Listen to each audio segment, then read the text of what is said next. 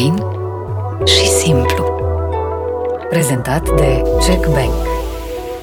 Cât de mult v-ați dorit voi acest uh, uh, copil? Ne-am dorit foarte mult și mai ales pentru că am uh, străbătut așa câteva mici obstacole. Nu le-am zis niciodată. Am avut uh, încă două sarcini care s-au pierdut. Uite, îți spun, ești primul care știe. Îți dai seama că în urma acestor două sarcini pierdute ne-am dorit și mai mult, adică eram și mai dornici să se întâmple și să fie, minunea să existe. Eu am trecut până am ajuns la decizia de a mă opera, pentru că boala asta cumva nu prea are liac prin tratament. Acum nu sunt eu medic, dar eu am fost la mai mulți medici până am ajuns să mă duc la operație. El este un familist convins, adică convins. La el nu există nimic altceva decât familia. Și asta mi se pare foarte fain, mai ales în zilele pe care le trăim, când totul e numai bani, faimă, afaceri, uh, statut, totul se rezumă la chestii care nu știu dacă ți aduc fericirea pe termen lung. Aduci bebelușul acasă. Ce cântec de leagăn ei cânta? Nu o să-i cânt cântec de leagăn. Dar ce-i cânti? Seara asta facem show.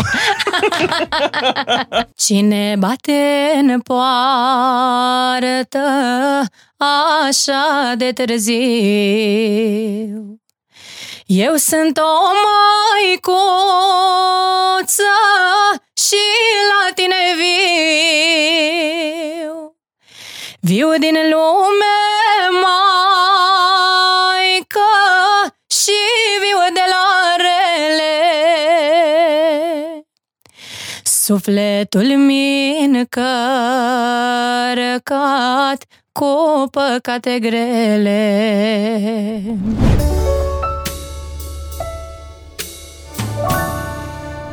Salut, sunt Mihai Morar, bine ați venit la Fain și Simplu. Mă bucur tare mult să ne reîntâlnim în primele zile după, după Paște, Hristos a înviat. Uh, revenim din Muntele Atos, acolo unde am făcut o călătorie spirituală săptămâna trecută, printre pământeni, nu printre păcătoși, că cine suntem noi să, să judecăm, uh, cine nu e să arunce cu piatra, cum se spune. Mă bucur tare mult uh, să avem un episod astăzi cum a zis invitata mea care a aterizat acum o jumătate de oră pe aeroportul Otopeni, venind de la Cluj, mi-a zis am venit jumătate la un prieten, jumătate la un popă. Uh, jumătate la podcast, jumătate la spovedanie. Este primul podcast din uh, viața ei, cu câteva luni înainte de a naște primul copil din viața ei. Bine ai venit, Vlăduța Lupău! Bine te-am găsit, uh, Mihai, și adevărat am înviat pentru că tu ai salutat creștinește, salut și eu, te salut și eu creștinește și cred că și cei care vor urmări.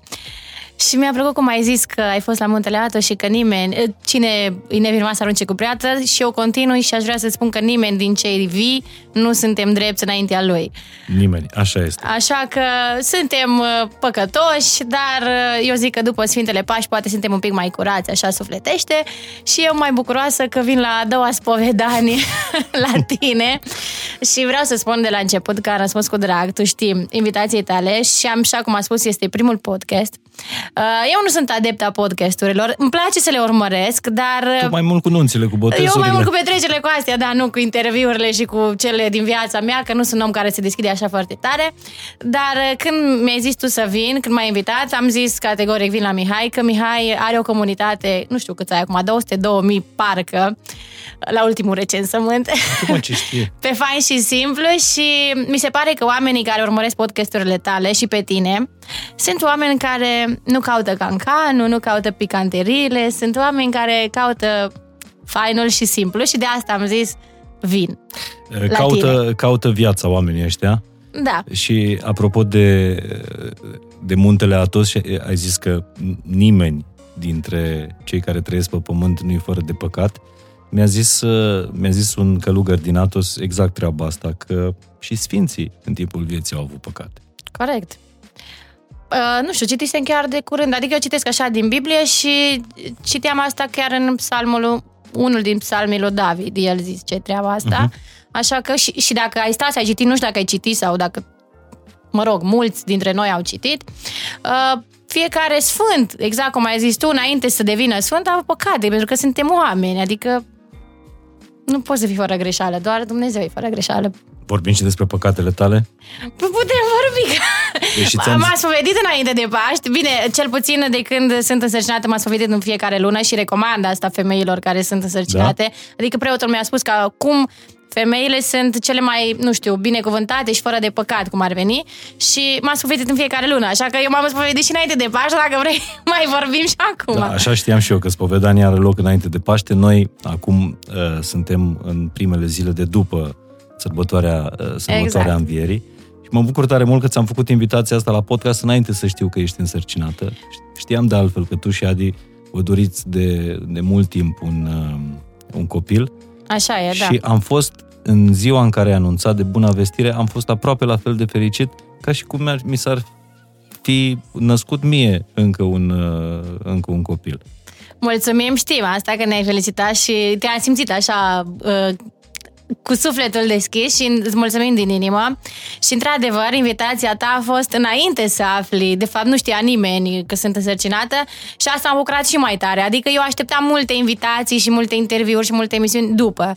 Pentru că toată lumea, așa cum ai zis, caută cancanul, caută exclusivități uh, și automat, spun sincer, nu mergeam. Adică nu mi se pare că trebuie să am un subiect ca să mă inviți undeva. Tu m-ai invitat de prietenă și nu știu, așa ai considerat tu să mă inviți. Și acum că mai avem un subiect în plus, asta e. Mă rog, nu degeaba merg eu în Atos. uh, Eu mai și simt uh, unele lucruri. Mi se arată, glumesc. Uh, d- Dar cum, uh, cum ai aflat tu că ești însărcinat? Unde, unde erai? Uh, eram... Oh, nici nu știu dacă să povestesc toată povestea reală, reală, chiar dacă am zis că sunt la spovedit, dar să povestesc așa un pic. Uh, filmam uh, o colindă pe care am lăsat-o în decembrie. Stai că de emoții nici mai știu cum se numește. Ți aud colinde până la cer, de fapt o colindă, un cântec de Crăciun. Și eram uh, în Poiana Haiducească, cred că așa se numește, undeva în județul Alba, sus pe un vârf de munte, dar vârf, vârf și o zăpadă și un viscol.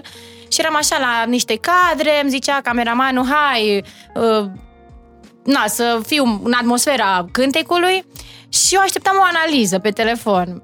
O analiză cumva care îți și confirmă oarecum dacă ești sau nu însărcinată. Acum nu știu că tu nu ești femeie, n-aș putea să-ți spun exact, știi, nu știi? Și mă uitam așa pe telefon, mă tot uitam, mă, nu vine de la, mă rog, când mi-a făcut analiza și la un moment dat vine rezultatul. Și atunci s-a oprit toată filmarea, adică nu mai exista nimica. Uh, nu înțelegea cameramanul ce se întâmplă, a zis, nu, un pic că am o problemă, dar hai, vreau să că se duce lumina, se duce, nu știu ce. Zic, nu, acum trebuie să rezolvăm o problemă. Îi trimit uh, la Adi rezultatul ăla și, și Adi mi și zice, treci acasă de acolo, gata, nu mai stai un minut în frig, nu mai stai, zic, domn, stai un pic că trebuie să termin colinda, adică n-am cum să aici, am venit atâtea ore.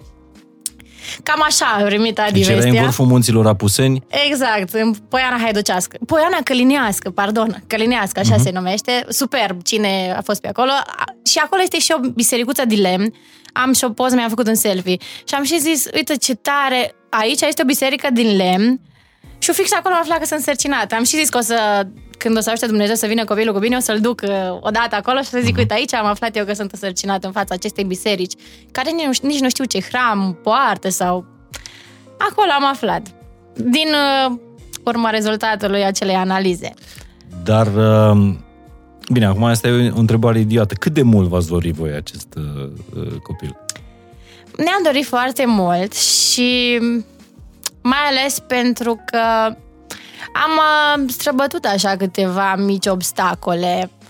Nu le-am zis niciodată, dar nu le-am zis că, nu știu, n-am simțit nevoia să le împărtășesc cu nimeni decât cu Adi sau cu familia.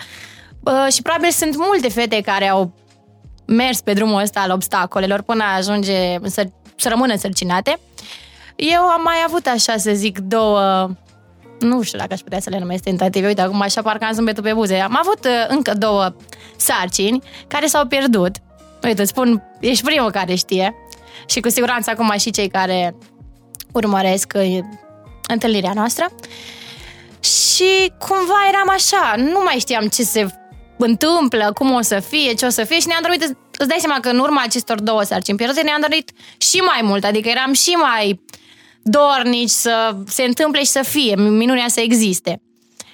Și ce să-ți mai spun?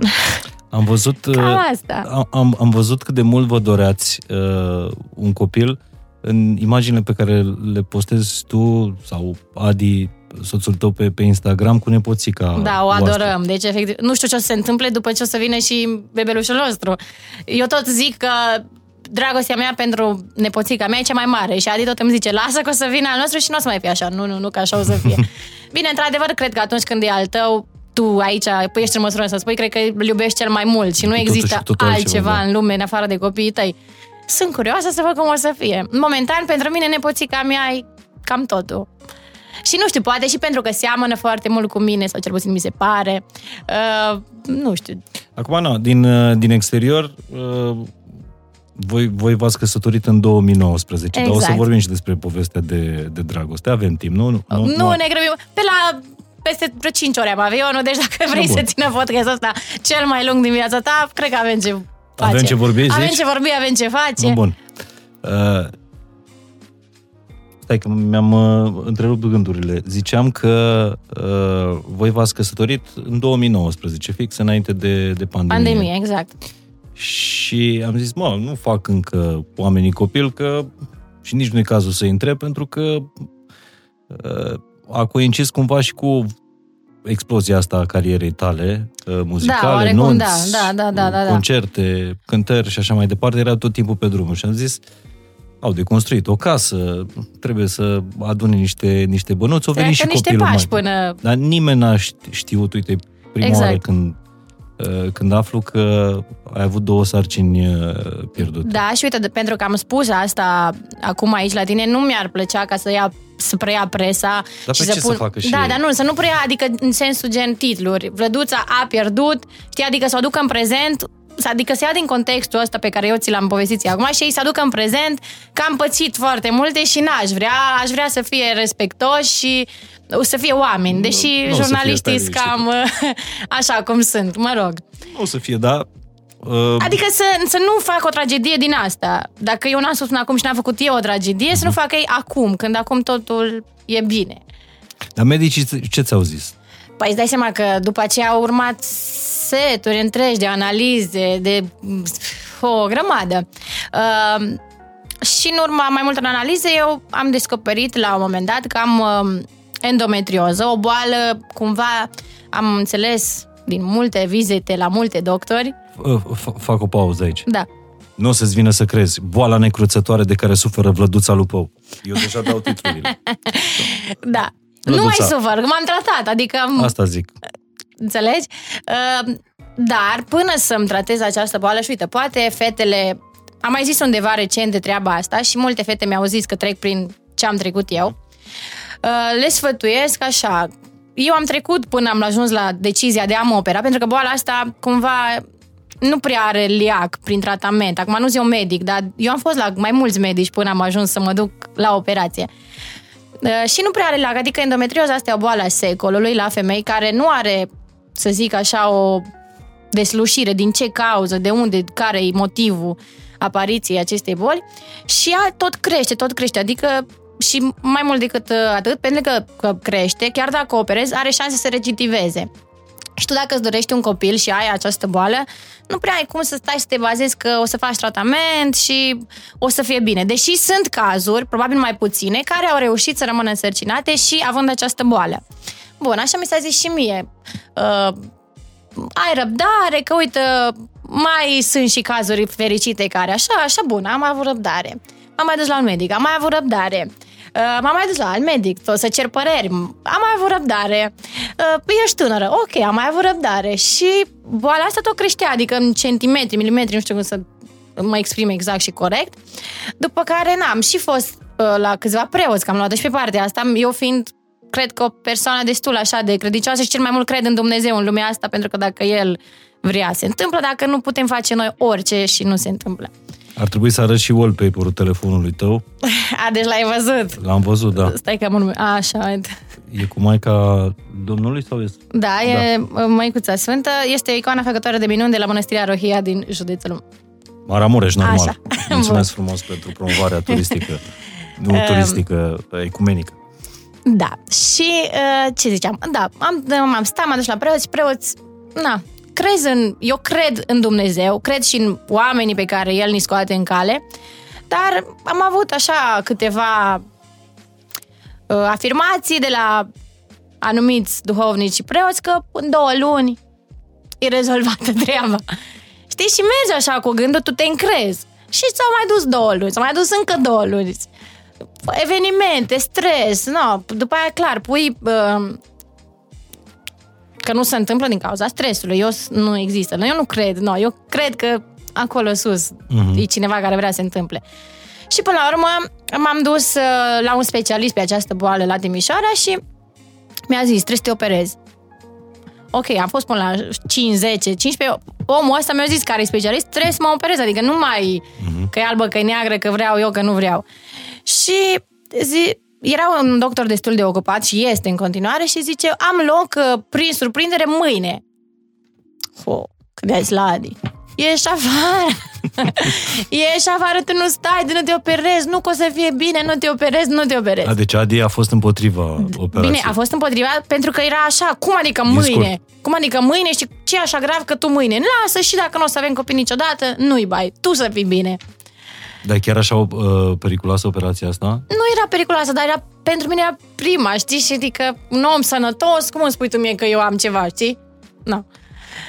Bun, bineînțeles că nu am putut să rămână mâine, că nu m-a lăsat nimeni și am plecat acasă. Dar asta nu mai știu, era vara. Pe urmă, mai stau, mai stau, mai stau două, trei luni și după aia mă programez într-un final la operație, că am zis că n-are rost să mai stau, că nu mă măgesc iurea. Mm-hmm. Și între timp când să mă programez la operație, am făcut COVID. Surpriză! De trei ori am amânat operația, sau cred că chiar de patru, că deja doctorii îmi ziceau ori nu ești serioasă, uh-huh. ori ne încurci. Nu, aici se rezervă o sală de operație, adică noi plătim, știi, și mi era deja rușine. Deci am făcut COVID. Pe urmă, am amânat-o după vreo trei săptămâni, că COVID-ul trece. În schimb, analizele uh, astea PCR, ele persistau mai da, mult da, în corp. Ești pozitivă în continuare. Exact. Și eu le-am zis, uite, păi atunci am făcut, normal ați putea să mă primiți.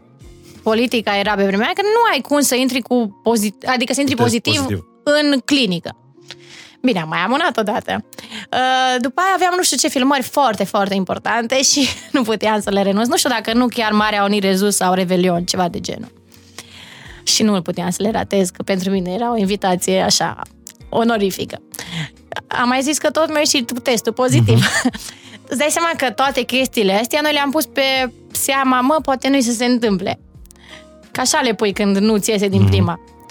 Și până într-un final m-am dus, am rezolvat problema și a fost rezolvată. Și imediat ai rămas... Uh... Nu imediat, că pe urmă trebuie să urmezi un tratament uh-huh. și uh, după aia am mai făcut niște analize.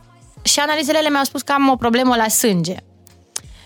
Ok, am început să rezolvăm și problema aia la sânge, care din nou este o problemă în rândul femeilor, cred că 90% din cazuri există. Crede-mă că atâtea știu. Aș putea să și ești abia la început. Exact. Aș putea să-mi refac studiile din medicină veterinară, medicină umană și să mă specializez pe ginecologie. Cred că deja mă pricep bine în multe, în multe situații. Uh, așa, și boala de sânge, mă rog, ține de trombofilie, și din nou, fedelor, vă sfătuiesc să vă faceți aceste analize pentru că una dintre femei uh, se confruntă cumva cu o sarcină pierdută din cauza acestor analize de sânge pentru că nu le știi și te întreb de ce. Și abia după ce pierzi o sarcină, ajungi să vezi că de fapt asta e problema și după aia da, acum ca să dăm și un, o încurajare uh, femeilor care, care ascultă și în majoritatea covârșitoare publicul acestui podcast, podcast e feminin. Uh, simți că ai făcut sacrificii pentru a ajunge aici, la... Nu cred că am făcut sacrificii. Am făcut lucruri care sunt normale, cred eu că sunt normale, adică să-ți faci un set de analize e normal. Depinde într-adevăr foarte mult și de situația ta financiară, pentru că unele analize costă, sunt, adică sunt destul de costisitoare și nu ți le oferă nimeni gratuit. Plus, dacă treci prin ce am trecut eu această operație din nou, nu ți oferă nimeni gratuit și destul de costisitoare și ea. Și poate unele care nu își permit din punct de vedere financiar, nu au cum să-și rezolve problemele. Dar sfatul meu este că trebuie să-ți rezolvi problemele medicale, în primul rând, și de acolo încolo poți să pui problema... Poți da, te rogi, poți da, să exact, să... exact. Categoric ți-am zis, doar Dumnezeu face minuni, uh-huh. dar mai întâi categoric trebuie să-ți rezolvi problemele medicale și, și când mergi la un doctor, tot doctorul alții scoate în cale Dumnezeu, adică dacă o iei pe partea cu credința, nu, nu, nu. Știi? Ceva de gen. E mai e așa povestea. Și ce simți? Au trecut 5, uh, 5 luni? Nu? 6. 6 luni, iată, de când uh, porți în pântece acest, uh, acest dar. Cum, cum te simți? Sigur că peste 3 luni când vei naște eu mă simt foarte bine. Cu totul și cu totul Încă nu știu exact ce o să mă aștepte după, nu știu cu ce se mănâncă. Adică știu așa din ce mai văd că e foarte greu la început. Dar eu consider că o să am ajutoare și consider că atâta timp cât ne-a dorit așa de mult un copil, nu o să fie nimic greu. Uh, acum mă simt bine și înainte mă simțeam bine, însă cumva uh, o sarcină îți aduce și cea mai mare fericire, dar și cele mai mari uh, nu știu, frici sau stresuri, cumva să zic așa, pentru că tot timpul te gândești, sau eu care am trecut prin două experiențe, cumva te gândești, bă, dacă se întâmplă ceva, dacă se întâmplă ceva, dacă se întâmplă ceva, știi? Mai zic doctorii că primele trei luni sunt uh, critice. Dacă se întâmplă ceva, dacă se întâmplă ceva. Nu te poți, adică eu cel puțin m-am bucurat absolut deloc până să trec pragul de trei luni, să iau toate analizele din lume făcute, primite și confirmate că totul e în da, regulă. știu asta și sunt din ce în ce mai multe femei care nu, nu reușesc să trăiască bucuria asta a acestei minuni tocmai din cauza asta. Trăi niște vremuri în care, într-adevăr, uh, poți să faci și foarte multe analize, dar cu cât faci mai multe analize, cu atâta te specializezi. Mai mare, că poate iese exact. nu știu ce exact. marker, exact, exact. nu e în, uh, mă rog, în parametri, nu e în combinația bună, nu e în... Sunt foarte multe chestii și, repet, doar femeile care probabil au trecut prin acest uh, drum al analizelor știu și cunosc. Și unele poate încă n-au reușit să ajungă acolo, dar le sfătuiesc să... Dar știi ce mă gândeam? Că nu, nu s-a văzut nimic uh, în afară. Adică ai reușit și să pierzi două sarcini, cred că nu e, nu e o treabă pe care o duci ușor mi se pare sincer că e chiar o traumă la nivelul oricărei femei, chiar dacă mai are acasă 10 copii, chiar dacă nu mai are niciunul, no, chiar dacă are unul care are indiferent. Mi se pare că e o traumă, că te întrebi de ce și ție și de ce cum, s-a întâmplat. Cum ai trecut peste sau ai fugit de ea? N-am fugit, stai să mă gândesc. Am zis că nu, nu fost să fie, da, nu fost să fie, Dumnezeu știe mai bine de ce, Dumnezeu știe când o să fie, dacă o să fie. Și uite, a, să-ți povestesc punctul culminant la această Așa îmi mai fac o cafea sau... Cred că poți să-ți faci mai multe. Uh, când eram așa în vârf de munte și mi ieșise analiza aia, trimisesem la Adi, și era chiar uh, de 1 decembrie. Și doctorița mea mi-a zis că analiza trebuie refăcută, adică, da, refăcută la, la 48 de ore. Ok, și ca să-ți dai seama dacă totul merge bine și sarcina e încă acolo, mai ales că eu am avut două pierdute. La început, nu erau mari. Și mă duc să refac analiza. Mă, refăcând această analiză, îmi vine rezultatul, era chiar în 1 decembrie, 2 decembrie, zile libere și îmi vine rezultatul. Eu eram la a doua zi de filmare a clipului, cu alte cadre, mă rog. Uh-huh. Și vine analiza și văd rezultatul mai mic. Automat când vezi rezultatul mai mic, clar, sarcina s-a pierdut. Atunci vreau să spun că a fost momentul în care a picat cerul și lumea pe mine. Deci atunci s-a terminat filmul, tot, nu mai exista nimic. Și nu, am mers acasă, tadi să mă ia din starea aia, hai să mergem la târgul de Crăciun, hai să facem ceva. Uh, deci tu erai ferm convinsă că ai pierdut și a treia sarcină. Da, doar că nu puteam să mă duc la doamna doctor, că era 1 decembrie și urma să mă duc, uh-huh. mă rog, vinerea sau ceva de genul. Doar așa pentru a confirma cumva analiza, dar nu a confirma, că analiza zicea 100%, doar așa să vedem ce se întâmplă în următoarele zile.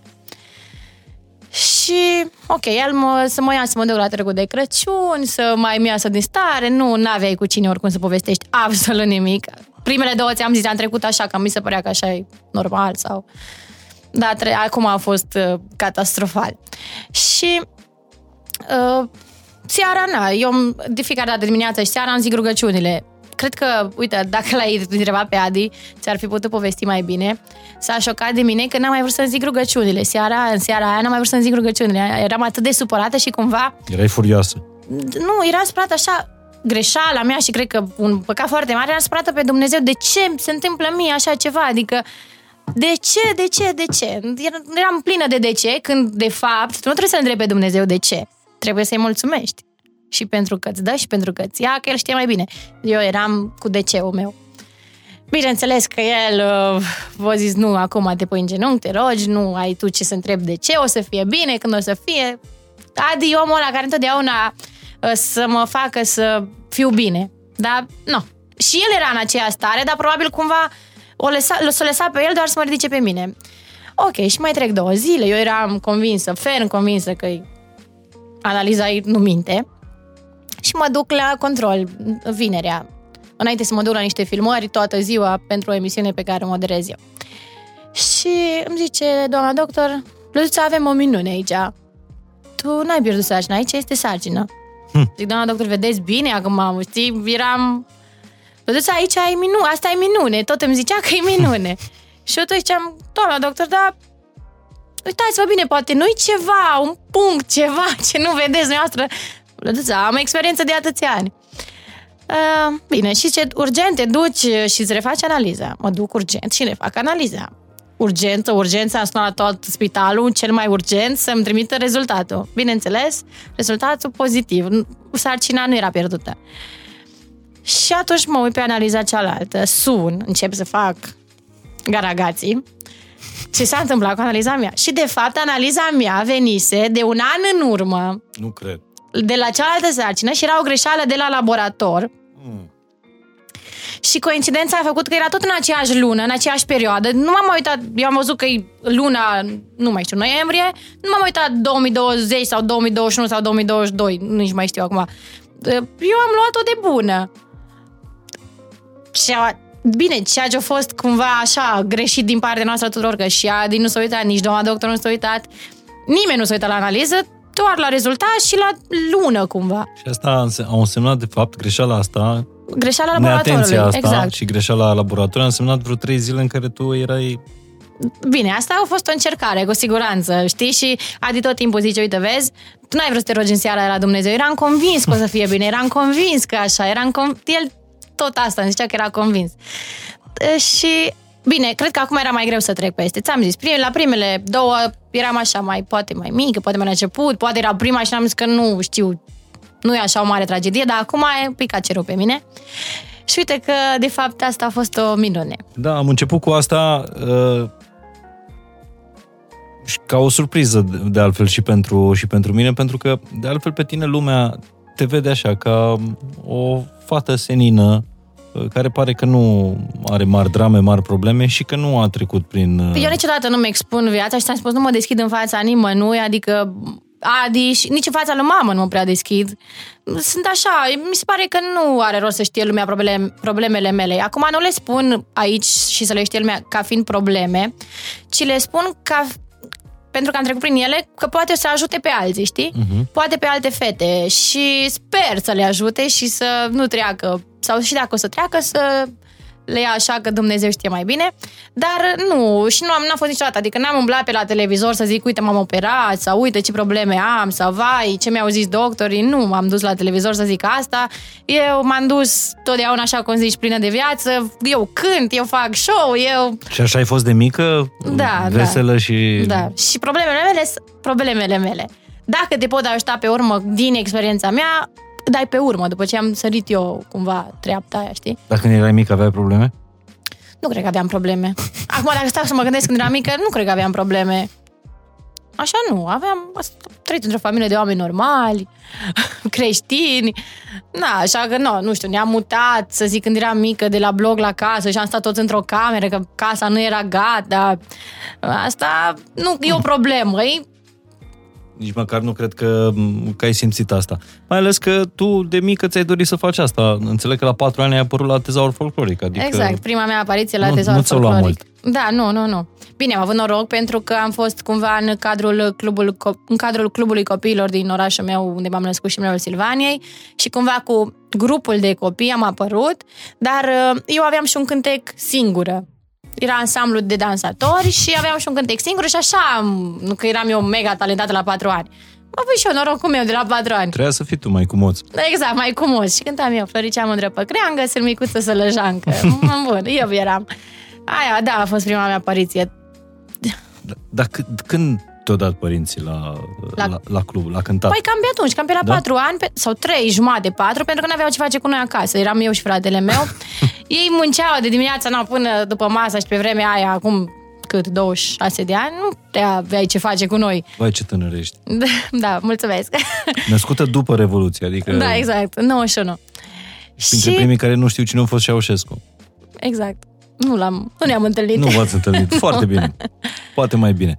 Uh, și v-au dat părinții tăi cu ce, cu ce se ocupau? Uh, mama mea este și a fost medic veterinar și tatăl meu, uh, inginer zootehnist, era pe vremea aceea într-un abator din orașul meu, inginer la abator. Uh-huh. Și erau de dimineața bună seara la muncă. Și atunci ce să faci cu noi după ce terminam, nu știu, creșa, că eram la creșă și după aia cred că la cămin. La after school. After school, telefoane, chestii, la clubul copilor, că erau activități, karting, dansuri, uh, muzică, nu mai știu ce era pe acolo, dar am mers la toate, știi, ca să ne ocupăm timpul. Și eu am avut norocul de a intra la secția de folclor, de a întâlni pe doamna mea profesoară Cornelia Neaga și de a munci foarte mult. Da? Nu știu dacă la patru ani am muncit foarte mult, dar pe, de, de-a lungul anilor am muncit foarte mult. Adică, hai să zic așa, sunt, probabil sunt un om talentat, însă sunt un om muncitor mai mult decât talentat. Asta cumva cred că m-a făcut să reușesc mai mult față de ceilalți colegi care probabil erau mai talentați ca mine la vremea aceea în clubul copiilor la secția de muzică. Da, e și talentat, e și muncitor, dar pe lângă asta mai e ceva cu tine. Uh, E chestia aia pe care nu o poate pune nimeni într-o formulă sau, sau explica, că la un moment dat chiar și talentul poți să-l explici. Știi, dar uh, Care oare? ai harul ăsta, nu știu cum, să, carisma asta și... L-am pe vino în coa.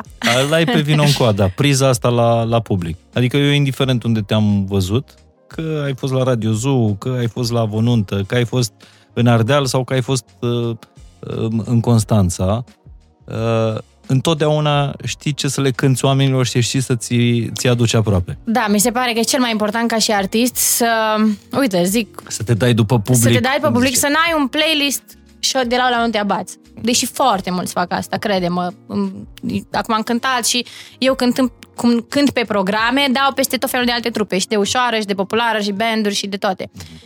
Mulți, mi se pare, nu-i judec sau nu zic că ei greșesc, dar mi se pare că, într-un fel, greșesc. Ai un playlist făcut și tu de la ăsta nu te abați. La mine nu există chestia asta. Și cred că prin asta câștig foarte mult în fața oamenilor. Eu dacă mă întreabă băieții, cu ce intrăm lăduța? Stai un pic să văd un pic oamenii, să mă duc un pic în bucătărie, pe aici, pe undeva să dau o geană, să văd. Sau trimiteți tot timpul, dacă nu apuc să intru să văd, că nu vreau să-mi vadă lumea, le zic, faceți-mi o filmare, trimiteți-mi un 10 secunde, văd ce e înăuntru. Că ei până merg să instaleze, ei fac. Deci nu este, până nu-mi trimite o filmare, să văd eu oamenii cu ochii mei. Și după ce îi văd, nu știu ce văd la ei, ori vârsta, ori atmosfera din sală, ori nu, nu, nu știu, da, am așa și zic, începem cu asta și după aia îi văd. Dacă fac un pic de horă, îi văd exact când deja ei sunt plictisiți. Nu ia, nu-i las să se plictisească, opresc și schimb. Uh, și schimb și schimb până la final. Dar, uite, de exemplu, am cântat, nu știu, de curând, nu aș vrea să zic exact când și unde, ca să nu se prindă colegii mei. Uh, și respectiva trupă avea playlistul făcut. Era o trupă de muzică ușoară și prin playlistul ăla erau piese de petrecere. Și eu acum mă întreb, tu ca band de muzică ușoară, când știi că îți vine o, o trupă de petrecere cu un program, ok, ai play, playlistul ăla făcut, dar cântă muzică ușoară și lasă-mă pe mine, că... Mhm. No, dacă eu ți le cânt, tu ce faci? Le mai cânti odată? Și cântăm la omul ăla toată noaptea aceleași piese fiecare. Îți dai seama că eu le-am cântat că aveam un program și oamenii cumva mi le ceruseră. Și după aia, trupa de ușoară, eram șocată că nu le-au schimbat. Ei le-au mai cântat odată. Dar câte programe ai cântat maxim într-o noapte? Șase. Da, au fost omorul. Șase evenimente separate? Da, păi ă, asta era așa mai la început, când nu aveam, să zic, toate evenimentele cu trupa, mai mergeam pe negative și aveam așa... Pe negative, adică mergeai singură cu... Cu sticul. Atunci aveam și o playlist ăla la care nu mă abăteam. Dar bine, din, din cele șase programe, poate numai două erau cu sticul, că erau luate mai de demult, și la patru eram cu trupa. Uh, și aveam așa, Cluj, Zalău, vreo două programe, Bistrița și iar Cluj. Adică aveam și kilometri, înțelegi? Mamă, într-o singură noapte. Într-o, nu noapte, zi și noapte, că la Cluj și în Ardeal se fac nunțile și De pe zi. ziua, știi? Mhm. și cam a- alea au fost șase cel mai mult, dar în rest cinci era la ordinea zilei, cinci. Dar acum m-am cizelat, am mai crescut un pic Ei și... patru maxim. Patru, patru maxim. Două pe zi, două pe noapte. Și dacă, dacă este vreo intervenție, vreo așa, se întâmplă așa al cincelea, dar nu se mai prea întâmplă. Adică mi se pare că trag de mine și nu merită oamenii ăia de la al cincelea program, să deși eu nu intru acolo așa. Dar poate gâtul meu după cinci programe, vi, după, hai să zicem, trei vinerea, cinci sâmbăta, patru duminica, Mamă. ăla de la al patrulea duminica, Săracul cu ce-o greșit. da, e cu ce-o greșit, că Da. și el O să, o să vorbim și despre, despre asta. Dar întorcându-ne la ce e al tău și nu-ți ia nimeni. Ai zis că e talent, muncă, e, e și acest vino cu pe care îl ai, care, din ce mi-ai povestit până acum, se traduce așa, într-un soi de empatie, adică simți oamenii și știi ce să le, uh, să, să le servești. Dar când ai știut că asta vrei să faci? Așa să zic, momentul exact când am știut, nu cred că am știut. Azi, de mâine vreau asta. Cred că cu asta am născut. Deși uh, eu am mers la un liceu care nu are legătură cu muzica, liceu economic. M-am dus mai departe la facultate care nu are legătură cu muzică, medicina Deci ai- veterinară. Ai, ai vrut să o mulțumești pe mama? exact. Să fii ca ea? Nu, că n-am vrut eu, ei au vrut, să fiu sinceră. Asta e un subiect pe care putem vorbi mult și bine. O să vorbim. Așa. Și în același timp eu și cântam. În tot acest timp și cântam. Dar la un moment dat, uh, părinții mei la un moment dat nu mai lăsaseră să cânt. Adică nu, adică nu, nu că nu m-au lăsat. Au zis, ce tot la la la, asta a fost până acum că ai fost mică, gata. Ești la liceu, la facultate, vezi de treabă. Ce tot la la la, eu eram până seara să învăț cântece. Eu n-am, deci eu n-am studiat muzica niciodată. Nu, eu nu știu nu știu, să citesc o partitură sau... Eu știu ce știu, mm-hmm. atât. Înțelegi? Deci nu sunt un muzicant. Eu sunt un om care cântă. Și de asta zic, nu știu dacă a fost odată bă, acum. Dar la un moment dat, când părinții mei nu mai vrut să mă lase și tot, ce la la la, ce la la la, atunci m-am emoționat mai tare. Cum adică nu mă lași după mine? Adică până acum eu m-am dus și așa și așa și tocmai am spus că ce la la la. Păi dacă mie asta îmi place să fac și Bine, eram așa cu un semnul întrebării când eram prin liceu. Dar dacă e cum zic ei, ce la la la și eu ajung și nu fac nici una, nici alta, nu- bine. Și am venit la facultate, între timp ce făceam studiile, mai mergeam și la câteva ansambluri din Cluj, mă băgam eu acolo în seamă, doar să mă fac și o remarcată. Dar le-ai ascuns vreodată părinților că tu cânti? Uh, nu le-am ascuns faptul că eu cânt, le-am ascuns faptul că unde cânt și că într-adevăr cânt. Adică, uh, nu știu, ziceau, de ce nu vin weekend acasă când eram la facultate? Că eu cu fratele meu mergeam în fiecare weekend acasă și ne aduceam mâncare pentru următoarele zile și, nu, weekend era acasă, nu pierde vremea în Cluj. Normal. Cheltuim banii aveți. Exact, de ce? Uh, și eu ziceam, nu că am de învățat, că așa, eu de fapt aveam o cântare. E o cântare, ce însemna? O cântare tricântece undeva, înțelegi? Și ziceam, nu, nu, dar asta le ziceam. Sau după aia, când am, încep, am început să am mai multe cântări, îl rugam pe fratele meu, lasă mie mașina, du-te tu cu autobuzul acasă, că noi aveam o mașină, mă împărțeam, adică uh-huh. doar mergeam până la cămin și acasă, nu mai mulți kilometri, că aveam 50 de lei pe motorină, nu mai mult. Exact, cât era drumul și Mleu, Cluj, Cluj și Mleu, înțelegi? Asta, mai... e, asta e ca și în bancul ăsta, acum de când s-a scumpit uh, benzina. Uh, cum va afecta creșterea prețului benzinei? Păi nu m-a afectat, că eu tot de 50 de lei bag, știi, pe principiul ăsta. Deci eu eram pe Dar principiul oricum, e bine, ca studenți la Cluj aveați m- măcar mașină. Da, dar și în mașină, ca să mai recuperăm din aia 50 de lei, mai luam și colegi la ocazie. ok, bun. Și ziceam eu să-mi lase mașina ca să aveam, nu știu, pe la Mureș, pe la Media și aveam așa mici deplasări. Și eu, între timp ce mergeam la cânta mai și luam oameni la ocazie ca să scot motorina, înțelegi? Și ei ziceau la maică mea și ceana, frate meu, să-i spui că eu rămân, că învăț, că merg la, nu știu, la laboratorul să învăț oasele la anatomie, să nu știu ce. Făceam și aia, dar seara aveam activitate, am cântare la Mediaș. Și ca să nu mă- aveam și eu cântare pe bani mulți, îți dai seama, adică nu mi-a acoperat motorina, de aia luam oameni la ocazie. Dar eu vreau să mă duc să cânt, adică asta le-am ascuns. Atunci. Dar bine, nu știu dacă le ziceam, poate ziceau, nu treci acasă. Nu, dar ziceau, ce mergi tu la media? Ce cânti tu? Sau ce... Mai multe descurajau și atunci decât ce să ai fii... tu de cânta la media? Dar ce știi tu să cânti acolo? Sau știi ceva de și genul? ce cântai? Păi atunci nu cântam foarte mult, aveam vreo cea, efectiv vreo 4-5 piese, dar eram în grupul domnului profesor maestru Ioan Bocșa, care a avut încredere în mine și m-a dus cu el la evenimente. Și când mergeam cu el, era mai 2-3 soliști, plus era el, plus era un alt coleg de adânsului, regretatul Sergiu Cipariu și era un, un spectacol așa cam de o oră, dar fiecare cântam vreo 3-4 piese. Nu, și eu cu 3-4 piese mă descurcam perfect, adică pentru mine era ce... A, deci tu, tu ai crescut pe lângă Ioan Bocșa? De când am ajuns la Cluj, da, pe lângă Ioan Bocșa și... Care era profesor la Universitatea... La Academia de Muzică la Academia și de muzică. este în continuare. Uh, Bine, eu de fapt n-aveam ce să caut acolo, dar eu ți-am zis că m-am dus când eram în timpul liber după masa de la școală, mă băgam în seamă, efectiv mă băgam în seamă la câteva ansambluri. Era vorba de ansamblul Mărțișorul, pe care le știe toată lumea al studenților din Cluj-Napoca și uh, acolo m-am băgat în seamă cu domnul uh, regretatul maestru Dumitru Fărcaș și la Academia de Muzică, la ansamblul Icoane, condus de domnul profesor Ioan Bocșa. Bine, acolo de fapt mama l-a sunat, știți, am o fetiță, vrea să ajungă, să o ascultați cum, un pic. Cum să... te-ai băgat pe sub pielea, în sufletul uh, lui, lui Ioan Bocșa, tu nefiind studentă la Academia de Muzică? Da, păi uh, și... m-am dus să mă asculte. M-a zis, cânt o doină, cântă aia, am, am cântat eu o doină, am cântat un cântec și știți, vreau și eu să vin aici, dar chiar dacă nu mă băgați sau așa, eu să cânt și eu, să văd ce faceți aici cu ansamblu. Plătuța, știi, aici nu, ca studenții academiei, tu nu cred că o să faci față, că nu, tu nu știi muzică pe note. Dar zic, hai să încercăm, eu tot, hai să, hai să. Bine, uite, hai, încearcă o lună și vedem ce iese.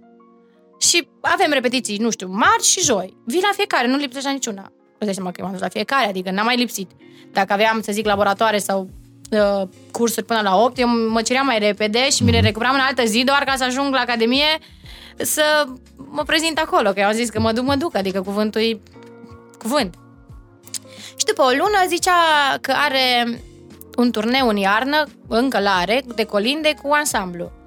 Și că trebuie să existe o preselecție, în urma ceea ce ai studiat din, nu știu, octombrie până în noiembrie la jumătate, tot ce ai studiat, fiecare student merge și dă o preselecție. Asta să vadă dacă te ia sau nu în concertele mm-hmm. de iarnă. Fai. Nu, zic, mă duc și la preselecția asta, că doar n-am mers o, o lună jumate degeaba la repetiții. Și de acolo am trecut preselecția aia și m-am dus mai departe și de acolo am avut noroc pentru că în uh, cadrul concertelor lui, uh, pe lângă faptul că se cântau colinde, cumva are și ritual de nuntă, ritual de mormântare, ritual de cătănie. Eu avusesem un cântec de cătănie și mi-a dat uh, efectiv șansa de a cânta ca solist individual, deci chiar dacă se cânta doar de grup, mm-hmm. acel cântec de cătănie. Și întotdeauna... Îl mai minte? Da, am un bad de descătană. Am și câștigat cu el un tr- trofeul din, într-un concurs de cătănie, cu cântece de cătănie. Și după aia întotdeauna când mă prezenta, și și acum, mereu când zice de mine domn profesor Ioan Bocșa, zice că uh, am fost cumva o confirmare că și fără Academia de Muzică poți să fii artist. Și așa deci el ți-a dat, a fost primul om și Artist. el fiind o autoritate da. în, în folclor, a fost primul om care ți-a dat aripi. Da. Da. Când părinții ziceau stelași exact, de... Exact. La, exact, la, de la, la, la, la. Exact. La, la, la. Ce tot la, la, la. Asta e vorba lor. și după aia au văzut că apar lângă domnul Bocșa, lângă regătatul maestru Dumitru Farcaș. Bă, bă, asta mai cântă ceva, face ceva. adică totuși. Dar cum, cum te-a convins mama ta să dai la medicină veterinară? Păi eu eram nedezlipită de fratele meu. El era împătimit cu animalele. El mai mare decât tine? Cu un an și două luni. Eram, noi eram din clasa 1 până la facultate în aceeași bancă. Un fel de gebe în diferență exact, una dintre voi. Exact, Și cum? No, vii la, mergeți amândoi la Cluj, ok, dar cum mergi? Eu vreau științe politice, ca să vezi ce vreau eu, științe politice. Cum mergi tu acolo, tu aici, unde o să stați? Cum mâncați împreună? Nu poți să stai în același cămin? No, erau multe chestii. Cum o să vă ajutați? Că până acum ați fost obișnuiți într-un fel.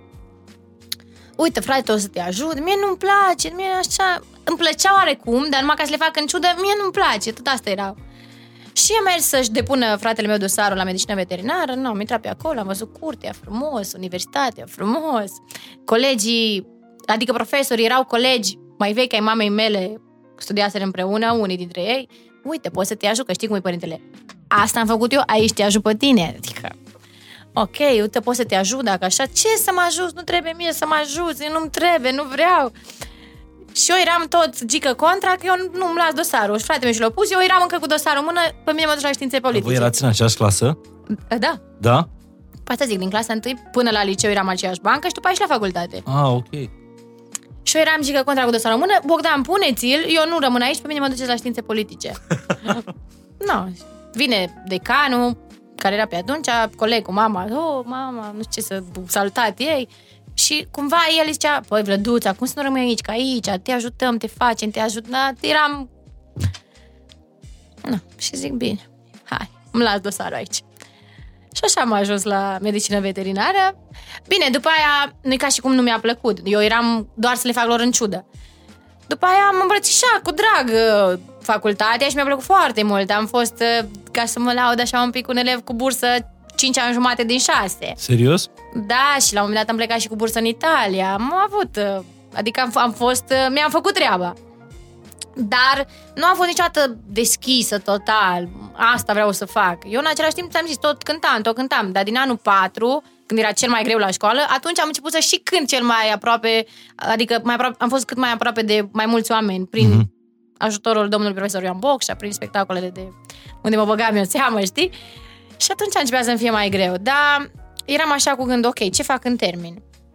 Ziceam la tati. Tati vrea să ne întoarcem amândoi în oraș. În orașul și meu Silvanie. Ceea ce fratele tău a și făcut. A și făcut, da. nu? Fă, mie mi-ai tăiat tot elanul. Cum adică după șase ani de Cluj să mă duc ca și orice student. Pe șase ani de Cluj mă duci după mine și Mneu Silvaniei. Te strângea orașul, era prea mic. Da, și eu mă gândeam, am de cântat, am mai, am mai, adică ce fac? Și ce-am notat, ok, îmi faci un cabinet. îmi faci un cabinet să ai și eu ce face. Păi nu, că stai, că la început mergi, te angajezi. No, bine. Atunci hai să nu mai ne amăgim deci unul pe altul. Tu în ce an ai avut uh, negocierea asta cu tatăl tău? Prin anul 4, anul 5. Anul 4, anul 5, deci tu Da. ei ai pus condiția asta, mă întorc în Șinleu Silvania Da. dacă îmi faci un cabinet? Da, păi, na, el avea cumva un spațiu comercial, îl are și acum, în magazin alimentar. Am zis, uite, îl scoți pe ăla afară, îmi faci mie un, ca- un cabinet și vin acasă. Dar dacă nu, eu de ce să vin acasă? Și eu nu vin acasă. Mă încerca fratele meu să mă încurajeze. Uite, hai, lasă să facem amândoi ceva. Nu, nu, nu.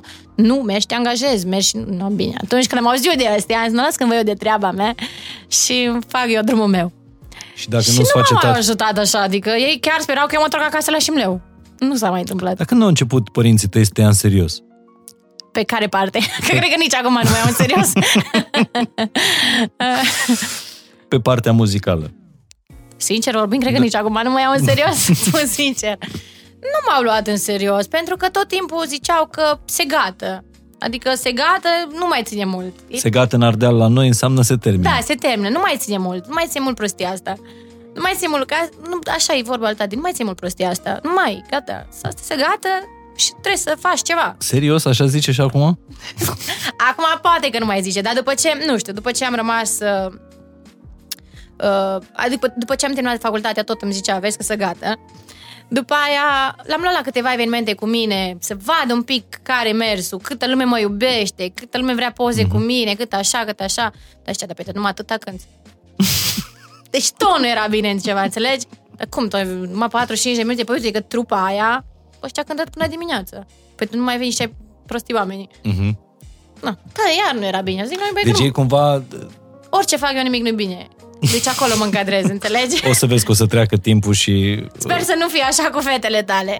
Cine eu? tu, tu. Nu, nu, nu. nu. Că mă gândesc că poate așa stătici de fete, nu știu. Nu, nu, nu, a fost, așa a fost mama cu mine multă vreme. A, deci tu știi, știi exact Da, ce da, da. vorbesc. Vorbim aceeași limbă. Da, da, da. Dar uh, se atenuează lucrurile astea și o să vezi că... Că pe la 50 sau, sau pe la cât? să, să știu cât mai am de așteptat. Acum n-am chiar 50 de ani, n-am nu eu o să văzut știu cât, cât mai am. Nu, sau o să vezi, o să faci un copil, o să mai facem cu un copil, o să... Bine, așa am și o să crezut se și eu. obișnuiască cu gândul că fata lor nu o să fie medic veterinar practicant. Stai că Deci- să-ți mai continui. Deci Te rog. când o să se gata, uh, eu m-am gândit că ok, o să mă căsătoresc și totul e ok. O să zic că nu, uite, are familia ei. No, bun. După ce s-a întâmplat asta, ok, ai familia ta, no, gata. Acum chiar să gata. Trebuie să stai și tu Serios? la... Da, trebuie să stai la casa ta, adică să faci și tu o mâncare, să faci și tu aia, să... Unde te pe drumuri? Păi te- ce crezi, că cine ți acceptă ție astea? Dar uite, tu ești însărcinat în același timp cu, cu Riana. Oare și, și Riane i-au pus condiția asta? Mă, nu știu. nu știu, dar dacă ai pus și ei, cred că are o viață grea. Glumesc. Că- Nu știu, cred că nu, știu- nu știu așa bine viața Riane, deși o admir foarte mult. E, e însărcinată, nu mai știu cu Știu cine. că trebuie să Un nască. băiat care nu e așa frumos cum e Adi în niciun caz. Da, mulțumim. Pentru ea e cel mai frumos, îți dai seama. Fiecare vedem frumosul diferit. Da, greu cu părinții. Da, și ei Din încă Ardeal. cred că se gata. Și acum, stai că și acum, bă, ce...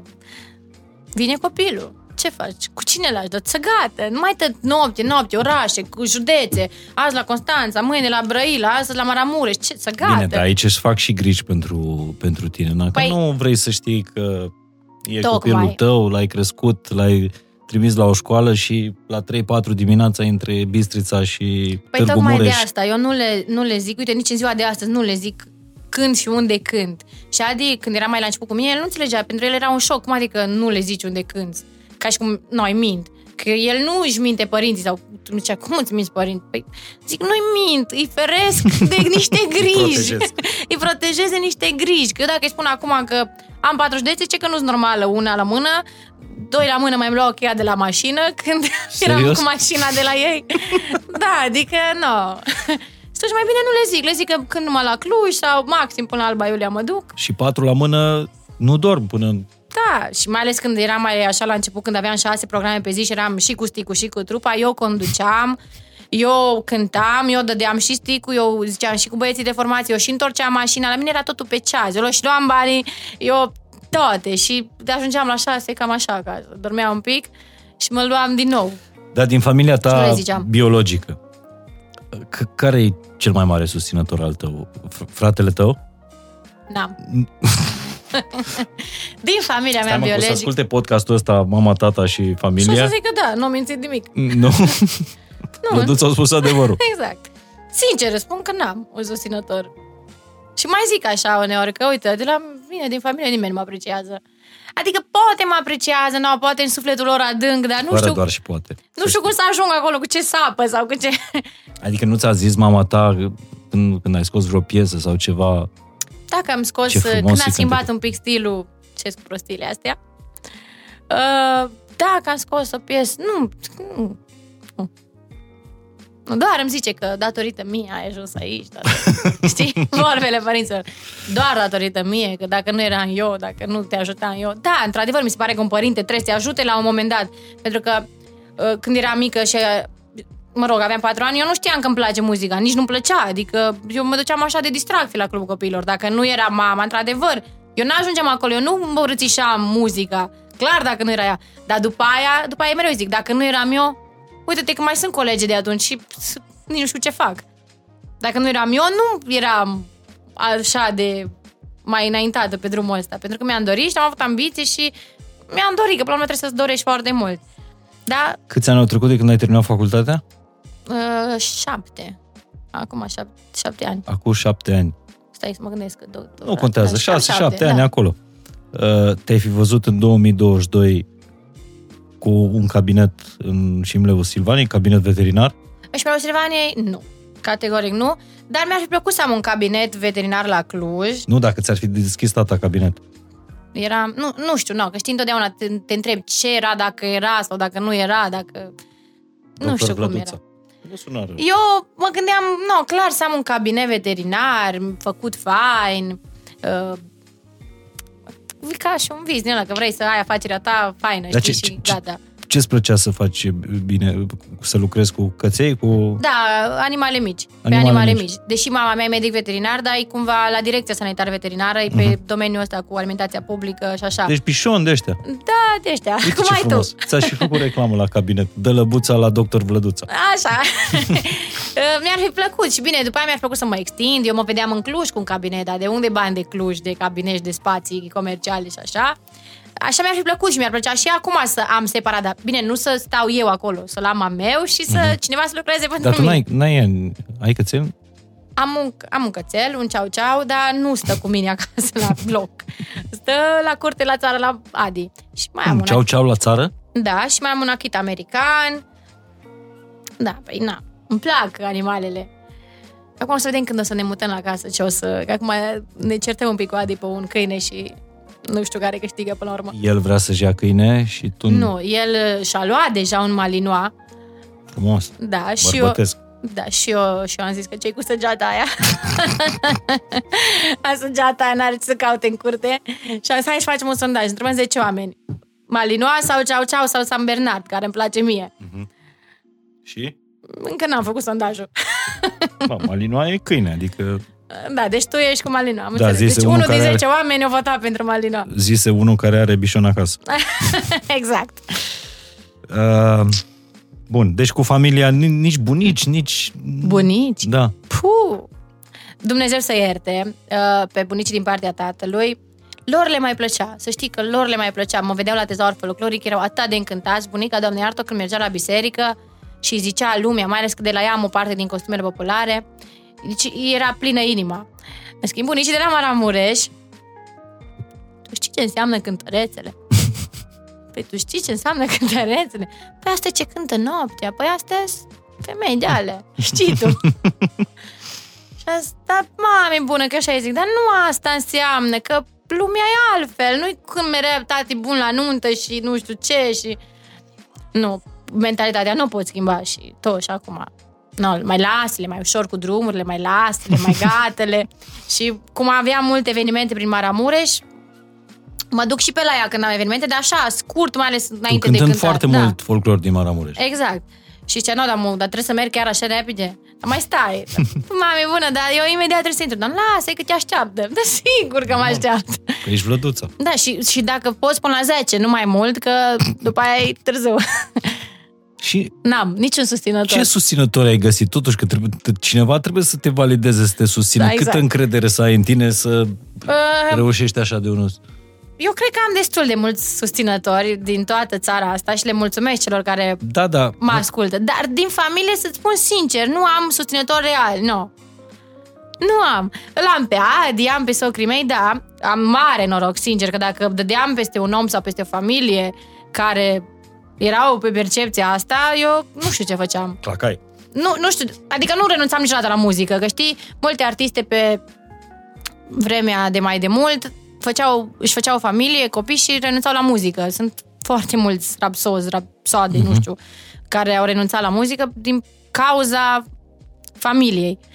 Dar dacă aș fi ajuns în punctul ăla, cred că nu renunțam niciodată. Adică ori mă iei cum m-ai găsit, ori nu mă iei, știi? Te înțelegi bine cu soacra, nu? Da, foarte bine. Da? Mhm.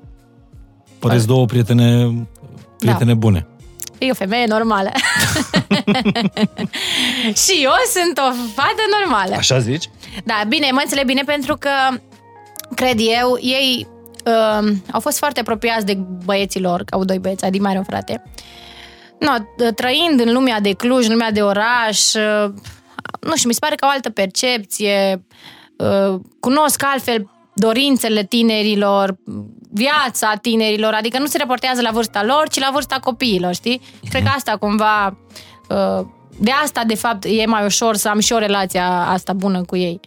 Că dacă erau... Plus că, na, nevrând, nevrând, stai la Cluj, trebuie să te înțelegi bine cu, cu Nu, soacra. nu neapărat, adică poți să stai și în aceeași casă și nu te înțelegi bine.